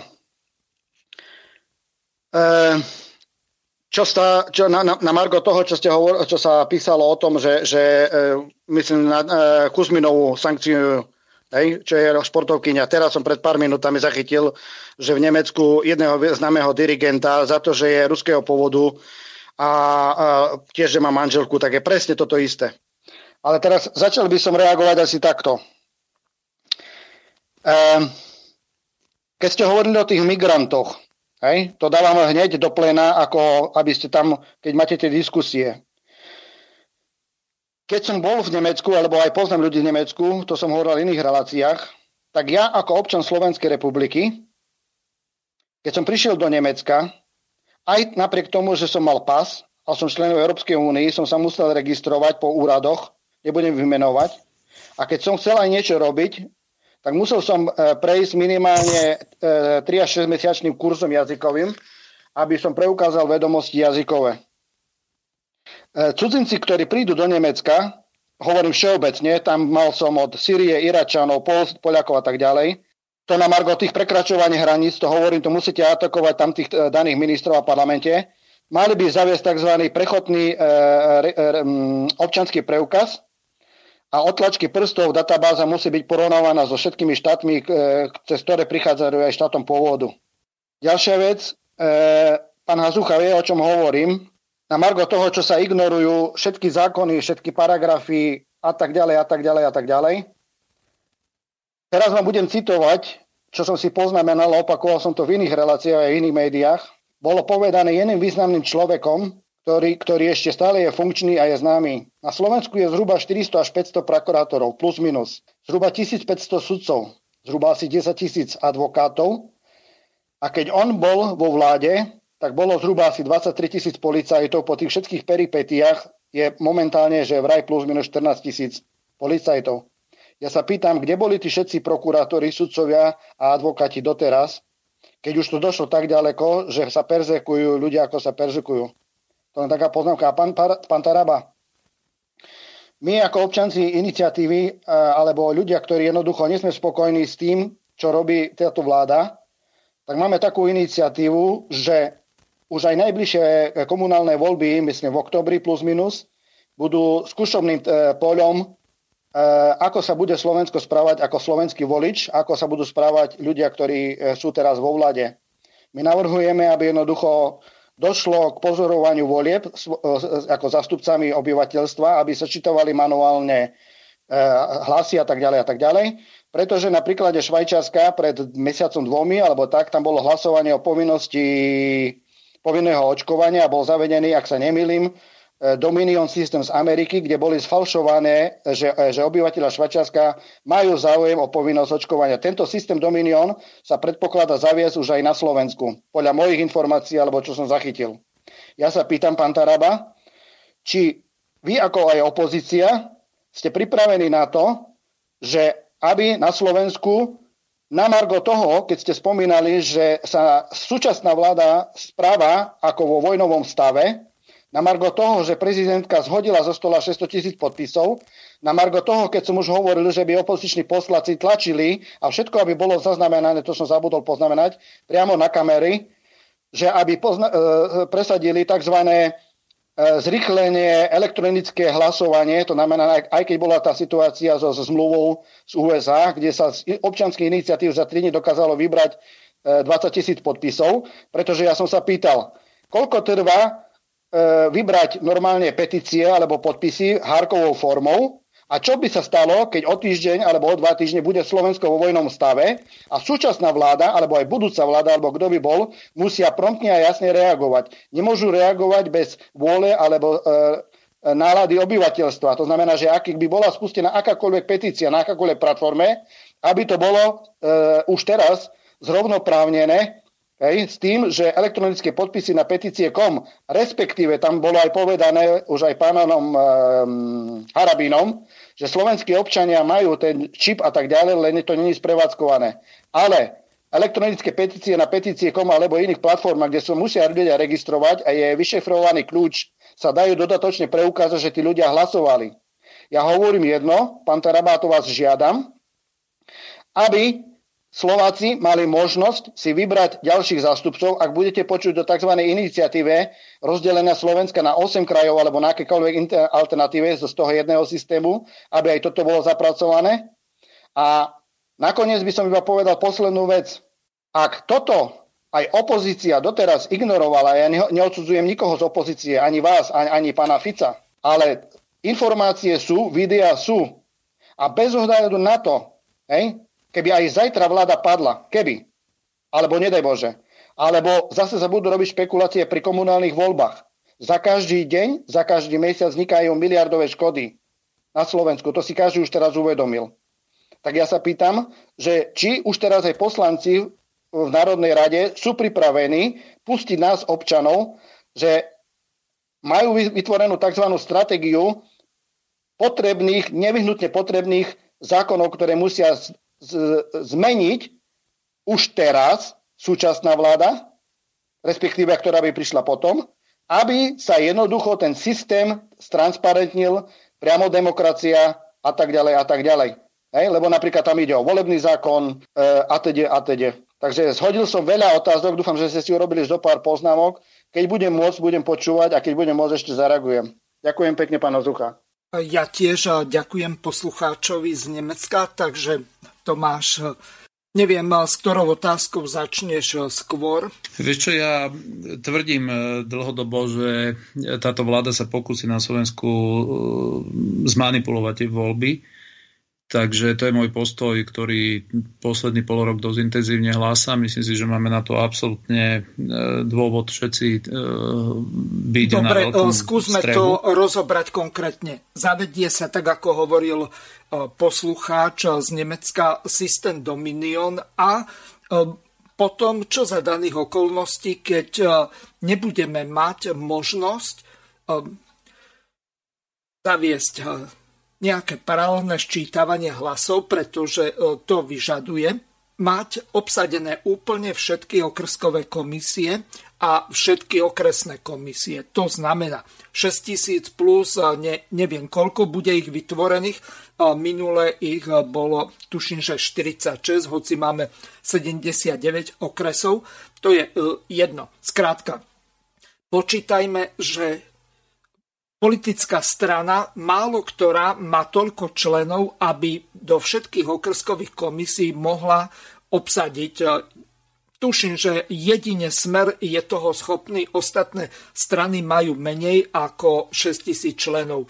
Neviem, tá aliancia Maďarska niečo hovorí, že údajne majú e, viac ako 10 tisíc členov, lenže e, tomu môžeme veriť alebo nie, lenže pokiaľ tých členov oni budú mať len na južnom Slovensku, tak e, oni nedokážu obsadiť e, celé Slovensko. Čiže otázka tá najťažšia, ako zabezpečiť paralelné ščítavanie hlasov, keď je obrovský predpoklad, že budú výsledky zmanipulované. Tak ako sa tu napríklad stalo vtedy, keď e, padol ten systém a Tedy, e, keď Lajčak hovoril ohľadom toho a máme fašistov v parlamente, keď bol vypadnutý systém na štatistickom úrade, tuším, že na pol druhá alebo dve hodiny. E, pozri, ak sa všetci, e, všetky strany dajú dokopy, tak je úplne reálne tie okrskové komisie a teda aj tie volebné miestnosti zaplniť.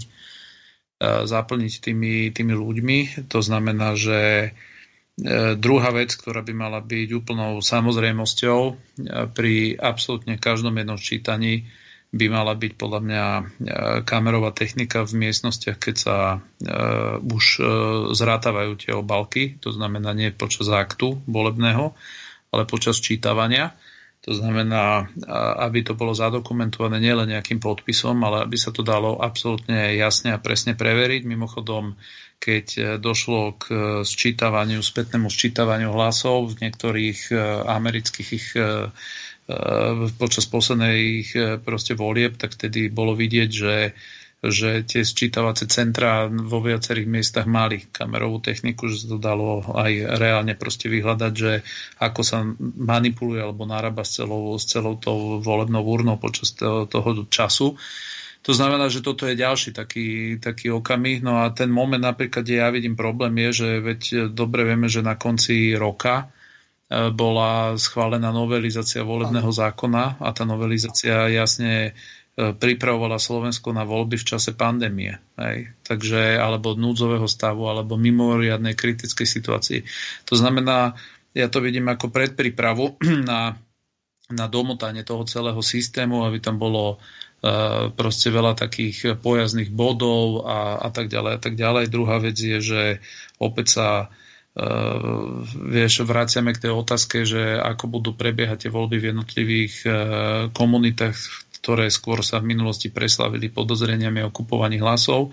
Dnes, keď e, Olano má ministerstvo vnútra a keď si pozrieme výsledky, ako, aké dosahovalo Olano v, v tých jednotlivých komunitách, tak je úplne opravnené sa pýtať, že do akej miery E, táto vec bude tak zabezpečená, že sa tu môže absolútne spokojne povedať, že k niečomu takému tam neprichádza, pretože policia je tam naozaj prítomná v tých častiach.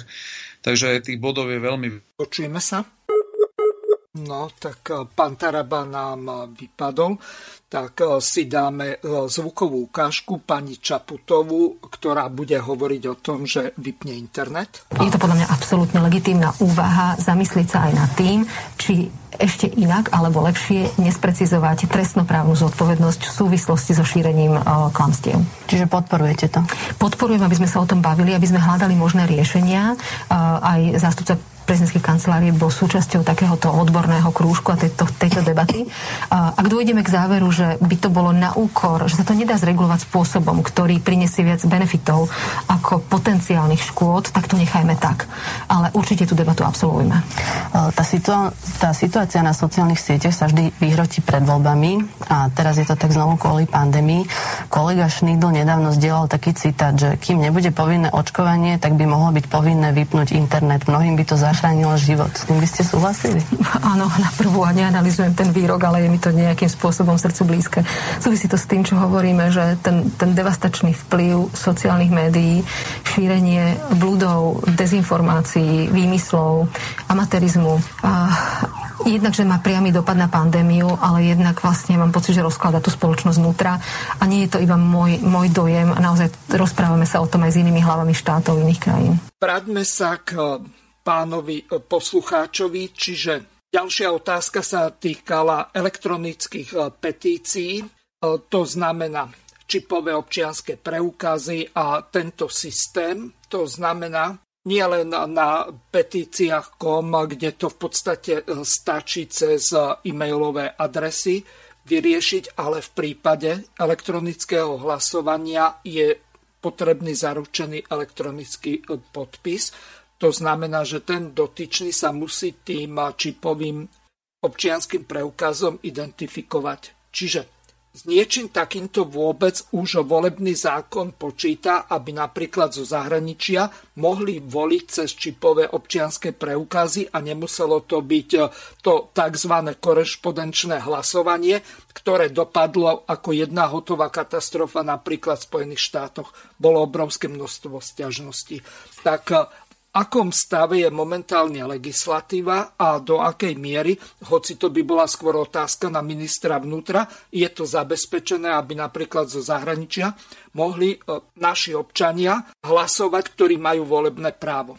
Uh, vieš čo, v, tej, v tejto oblasti sa neurobil zatiaľ pokrok, ale ja by som, e, ja by som to posunul ešte tak, že tam tam je jeden problém, tam je jeden problém ten, že pri tom elektronickom hlasovaní, e, teda ja ti poviem, na čo sa oni odvolávajú. Oni sa odvolávajú na tom, že pri elektronickom hlasovaní nie je zaručené, že ten akt je individuálny, hej, že není urobený pod vplyvom niekoho, kto pri tom niekom stojí. Preto e, keď sa chodí individuálne do tých úrien, tak tam e, by človek mal byť sám, aby nebol akože ovplyvňovaný.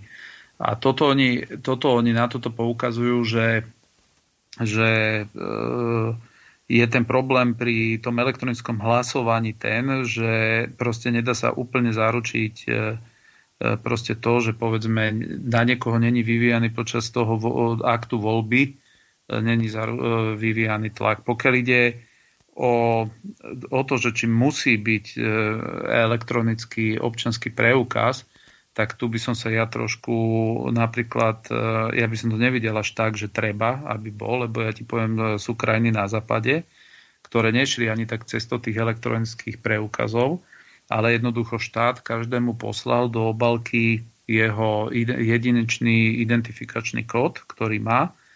A ten identifikačný kód, on si následne tam zmení ten dotyčný človek heslo a keď si to heslo on zmení v nejakom proste centre, ktoré sú na to určené, tak on po, pri použití toho hesla jednoducho vie robiť úplne všetky úkony, ktoré sú. Takže nie sú tam, tým chcem povedať, že to je ešte zjednodušenie, pretože pretože svojím spôsobom štát má garantovať to, že ne, nedojde k hacknutiu toho systému ako takého a už potom e, človek má zase za úlohu si strážiť svoje heslo, aby nemohlo byť e, zneužiteľné niekým iným a potvrdené napríklad to môže byť aj tým, že pri niektorých aktoch musíš to znovu potvrdiť napríklad cez mobil. Hej, to znamená, to máš to isté, ako máš verifikáciu na Facebooku niekedy. Ja napríklad na Facebooku tým, že mám veľa E, tým, že zaradím ten môj profil, že má veľké dosahy, tak ja pri všetkých veciach mám proste viac stupňovú ochranu. To znamená, že neviem iba z jedného, ale potrebujem to verifikovať ešte z druhého zariadenia. Takže to sa dá úplne aj takto elegantne urobiť, že, že to vie fungovať aj bez toho, aby ľudia reálne do, dostali ten elektronický, ak by napríklad boli v cudzine, ten elektronický uh, preukaz. Mm-hmm.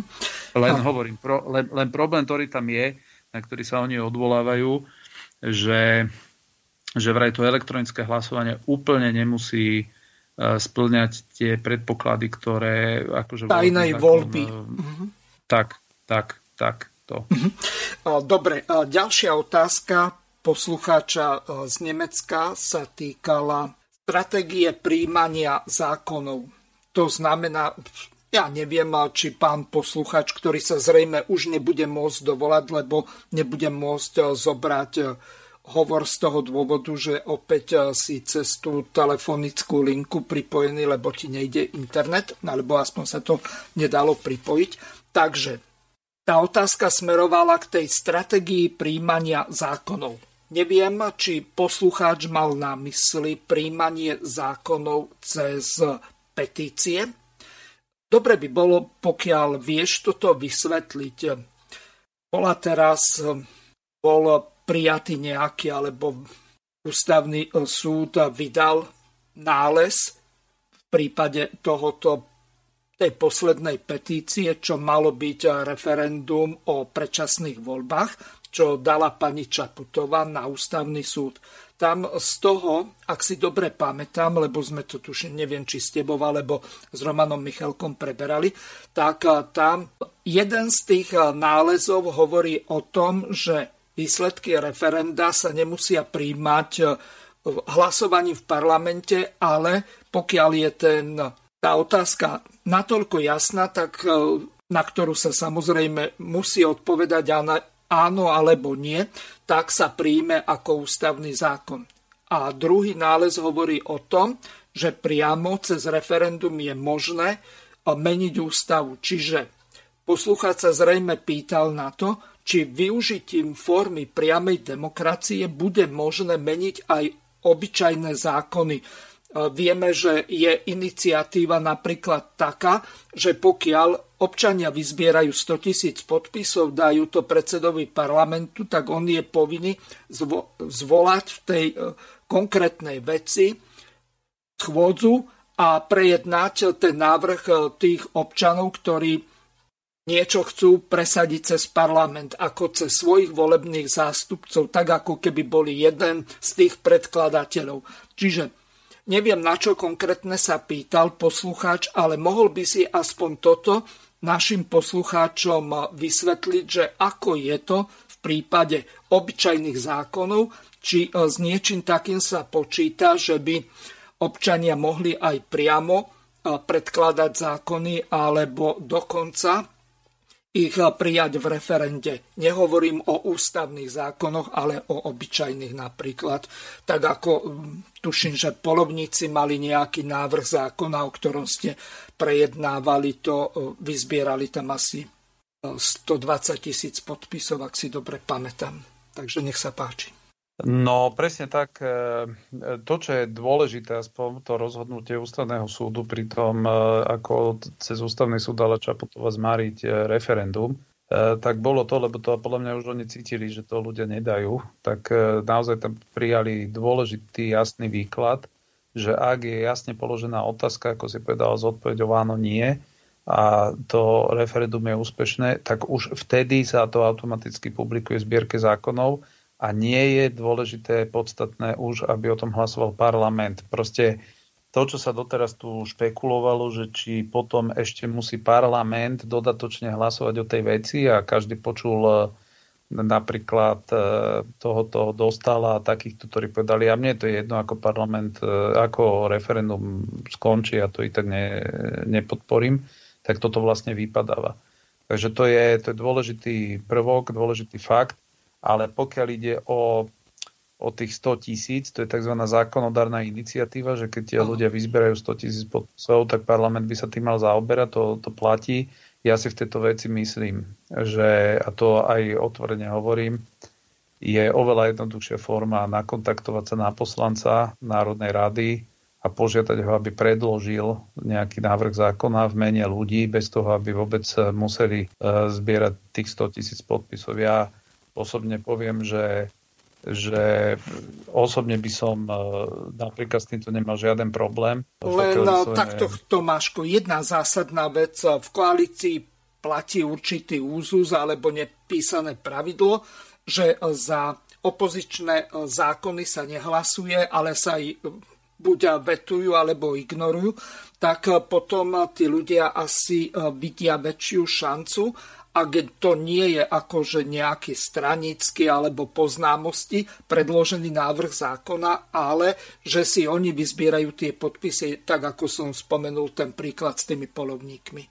Takže e, ja viem, že e, Jasné, ale, ale, ale môžu ľudia, vieš, môžu byť kontaktovať aj koaličného poslanca. Aha, a ja áno. si neviem predstaviť, ako, ako, ako môže nejaký koaličný poslanec povedať, že viete čo, sú mi ukradnuté va, vaše nápady, vaše návrhy a podobne. Takže ako, pozri, veď dá sa, ja ti teraz poviem, pôjde jeden zákon o, o teraz na marcovú schôdzu, ktorý je úplne ideová moja myšlienka a spočíva v tom, že že keď som zachytil, že e, Dimeši chce navyšovať rozpočet pre Čemadok a zároveň som videl, že štát e, znižuje rozpočet pre Maticu Slovensku, tak som prišiel s návrhom, pretože tam bol návrh zákona o e, mimoriadný zákon o e, Rastislavovi Štefanikovi, tak ja som navrhol, že nech sa príjme rovnaký zákon o Štúrovi, a to preto, lebo na Slovensku, keď sa pozrieš, ako sa štát nestará o tie elementárne pamätihodnosti, ktoré máme s našimi buditeľmi spojené,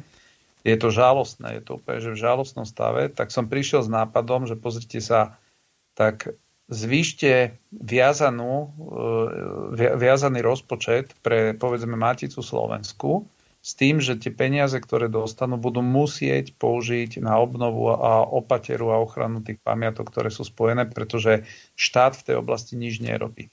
No a ten návrh zákona, ako ty hovoríš, by nemal šancu prejsť, keby som ho ja navrhol, ale teda, že by som ho aj ja ako osoba predložil, ale zase to je už e, na každom človeku. Ja som urobil všetky kroky preto, aby som našiel poslanca, ktorý si to osvojí v rámci koalície nemám s tým problém eh, a ten zákon by mal byť prijatý v blízkej budúcnosti. Hej, je tam už teraz na rokovanie parlamentu.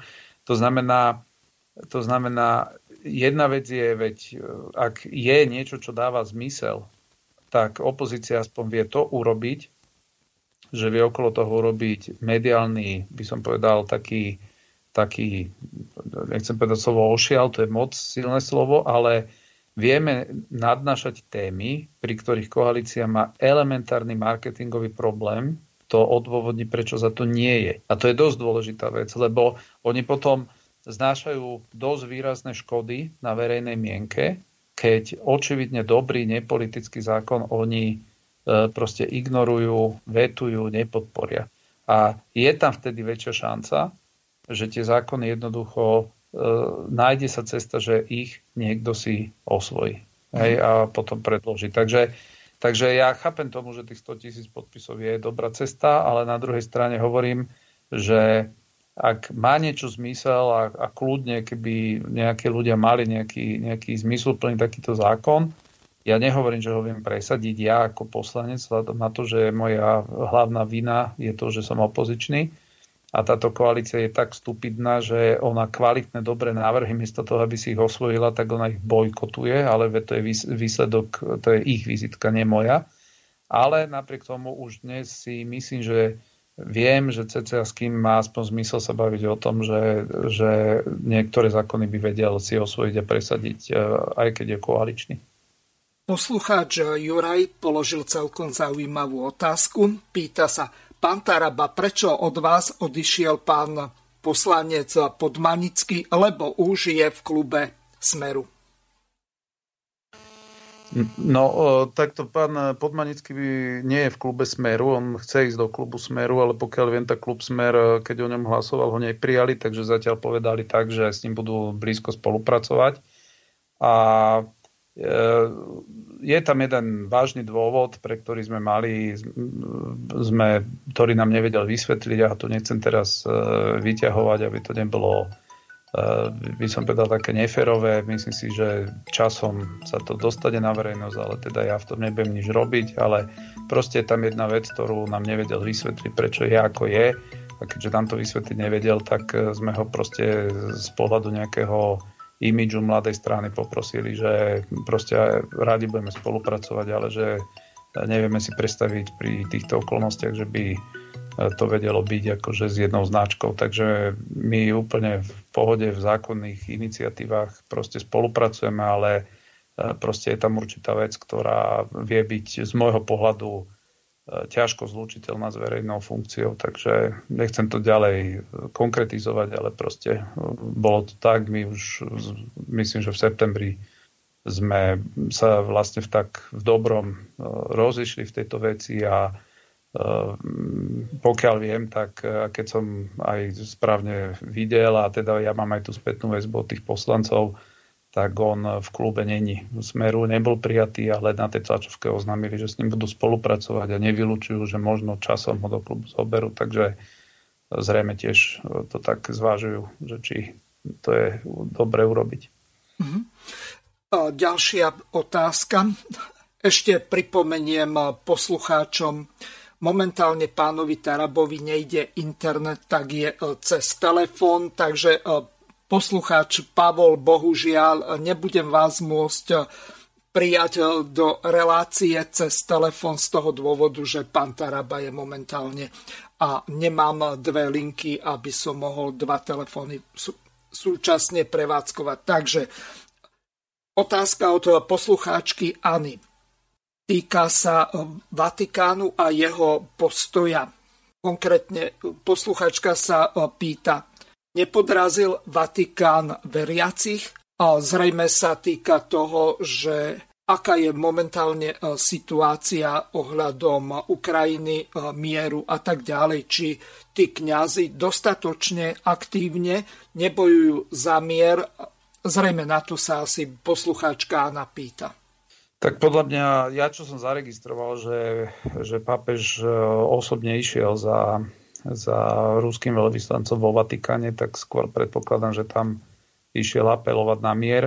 Ehm, ja si myslím, že, že od určitých funkcií a od určitého postavenia sa aj očakáva taká určitá zrelosť aj pri takom reálnom hodnotení tej politickej situácie. Ehm, samozrejme, že kňazi na prvom mieste sú zodpovední za spásu duší ehm, ja mám také zmiešané pocity za tie posledné dva roky, čo sme videli, že či e, niektorí kňazi až príliš neustúpili tým e, svetským požiadavkám. Vždy sme e, skôr v histórii to vnímali, že církev si držila, držala dosť výrazne svoju autonómnosť voči svetskej, teda politickej moci. No a to za akou ľahkosťou, to za uplynulé dva roky, táto rovnováha, ktorá bola veľmi ťažko v dejinách nastavovaná, ako veľmi ľahko sa narušila, kedy proste ja som mal pocit, že sám, že veľmi často tu dochádza k zatváraniu tých kostolov na proste bezvýzna, proste ten, ten štát nemal ani ten mandát, aby až takto ďaleko išiel. Ja si myslím aj, že pri tom ščítaní ľudu na Slovensku, keď e, tých počet veriacich kleslo, myslím o viac ako formálne teda 6%, že veľká časť e, súvisí s tým, e, v akom čase ten prieskum bol robený, že veľa ľudí, tých veriacich, paradoxne bolo veľmi proste sklamaných z toho, že sa dostali na nejakú druhú, tretiu kolaj, ten, ten náboženský, svetský život, no a e, teda tie sviatosti. No a e, to, čo pri tejto proste, by som povedal, pri tomto konflikte, tak ten konflikt je primárne politický. Je tam vidieť z môjho pohľadu, čo ma veľmi vyrušuje, veľká taká, by som povedal, až, až miestami pícha zo strany niektorých politikov. Tá pícha vždy zaslepuje E, pamätáme si, že aj pri nedávno sme slávili, teda si pripomínali ukončenie prvej svetovej vojny a tá teda čisto vznikla z pohľadu takej pýchy, že poďme konečne sa zmocniť tam toho toho. Ja keď som teraz včera počúval rakúskeho prezidenta, ako rozprával úplne bohorovne s chladnou hlavou, že keď bude jadrová vojna s Ruskom, že ako ju NATO vyhrá, tak som neveril vlastným ušiam. Takže mám pocit, že tu veľa ľudí stratilo normálne že racionálny pohľad na svet a, a tá zatemnená myseľ je veľká. No a ak církev v to, niečom by vedela teraz pomôcť, tak skôr je apelovať e, na tú, na tú reálnu svetskú moc a to nie je teraz len z pohľadu toho, že poďme niekde humanitárne niekomu pomáhať, veď e, to je fajn, ale církev je viac ako nejaká humanitárna organizácia. No a myslím si, že ten apel, lebo posledne takáto nápetá situácia bola okolo kubanskej krízy, e, keď Rusi vyslali v podstate rakety na Kubu a bola tá blokáda, tak vtedy bol svet veľmi blízko vojnovému konfliktu a vtedy tamojší pápež Jan 23. veľmi dopomohol práve takému, by som povedal, zmiereniu v konečnom dôsledku tých strán, takže nevieme, nechcem to posudzovať úplne, lebo neviem, čo sa deje na úzadí, na pozadí, do, do toho proste nevidím, takže e, nechcem ešte robiť nejaké uzaveriky, len preto, že niečo sa zdá na vonok nejako, tak nemusí to ešte znamenať, že tam v úzadí sa to nedieje, no a na druhú stranu, že tie, tie apely na modlitby za mier, tak tie by mali byť e, počučade. Píše nám poslucháč Peter Pantaraba, zaujímalo by ma, aký je váš postoj k iniciatívam vládnych predstaviteľov, konkrétne ministra zahraničných vecí a ministra obrany ohľadom dodávok vojenského materiálu pohonných hmot na Ukrajinu. Slovenská republika takýmto spôsobom podporuje vojnu. Ako sa vy na tento problém dívate? Ja toto absolútne odmietam. Ja som to aj e, včera verejne povedal. Odmietam akékoľvek dodávky zbraní nielen Slovenska na Ukrajinu. Z môjho pohľadu, logického pohľadu, e, dodávať e, zbranie do vojnového konfliktu a zároveň neriešiť diplomatickú stránku toho konfliktu znamená, že tá, ten vojnový konflikt sa po A predlžuje a po B sa zintenzívňuje. To znamená, že všetci, ktorí tu rozprávajú tieto reči a to, čo ma vyrušuje, to sú napríklad, jak dneska minister financí Francúzska e, rozpráva, odkazuje Rusku, že Západ vedie voči ním totálnu vojenskú a, či totálnu hospodárskú a finančnú vojnu a na to Medvedev nedávno pred chvíľou im oznámil, že nech si dávajú pozor na reči, lebo že veľmi často ekonomická vojna prerastla do skutočnej vojny. E, Slovensko sa úplne skompromitovalo za naša zahraničná politika. Absolútne to, čo včera Čaputová predviedla, že pozvala Ukrajinu, aby sa stala plným členom Európskej únie, tak toto nemôže povedať človek, ktorý má normálne, že elementárne vnímanie toho okolia geopolitického, veď e, jak môže niekto povedať, že pred Kievom, keď stojí 64 km kolóna, že tá krajina nech vstúpi do Európskej únie, že si to zaslúži. Jednoducho Srby, ktorí boli ilegálne bombardovaní, tí sa snažia do Európskej únie dostať vyše 10 rokov a je tam početná slovenská menšina, na tých si nespomenula.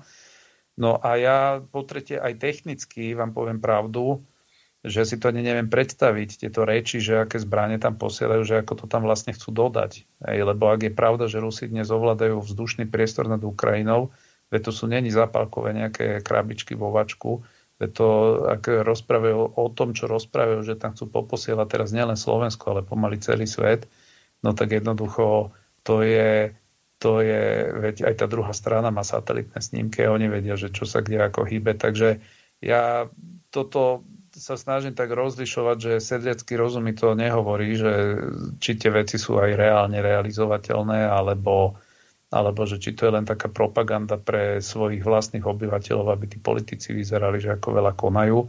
A to, čo by bolo, a to, čo je podľa mňa za červenou čiarou, je to, čo predvádza Heger. Uh, on Slovensko vťahuje do absolútne prvého predvoja protiruskej konfrontácie a ja opakujem stále Slovensko, keď som teda počúval napríklad aj debatu v parlamente, tak a som sa ich pýtal, že prečo sa takto neozývali rovnako, lebo Slovensko má vínu napríklad na vojne v Iraku, máme vínu na vojne na bombardovaní Jugoslávy, lebo to boli akcie, ktoré boli v rozpore s medzinárodným právom a my sme sa ich kvôli Zurindovi zúčastnili, tak vtedy tí politici nikde neboli.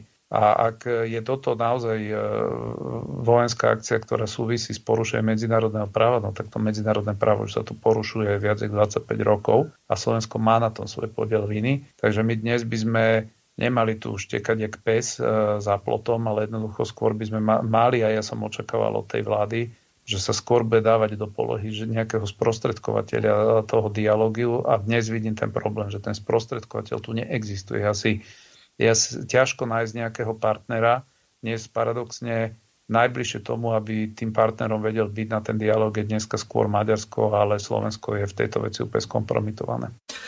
Tomáš, bohužiaľ, čas dnešnej relácie veľmi rýchlo utiekol, lebo uplynul. Ospravedňujem sa za technické problémy ohľadom internetu. Niekedy to nevieme ovplyvniť. E, lúčim sa s tebou a takisto aj s našimi poslucháčmi.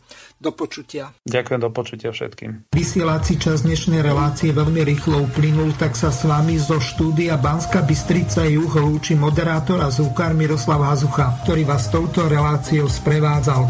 Vážené poslucháčky a poslucháči, budeme veľmi radi, ak nám zachováte nielen priazeň, ale ak nám aj napíšete vaše podnety a návrhy na zlepšenie relácie lebo bez spätnej väzby nebudeme vedieť relácie zlepšovať, za čo vám vopred veľmi pekne ďakujem. Do počutia. Táto relácia vznikla za podpory dobrovoľných príspevkov našich poslucháčov. I ty sa k ním môžeš pridať. Viac informácií nájdeš na www.slobodnyvysielac.sk Ďakujeme.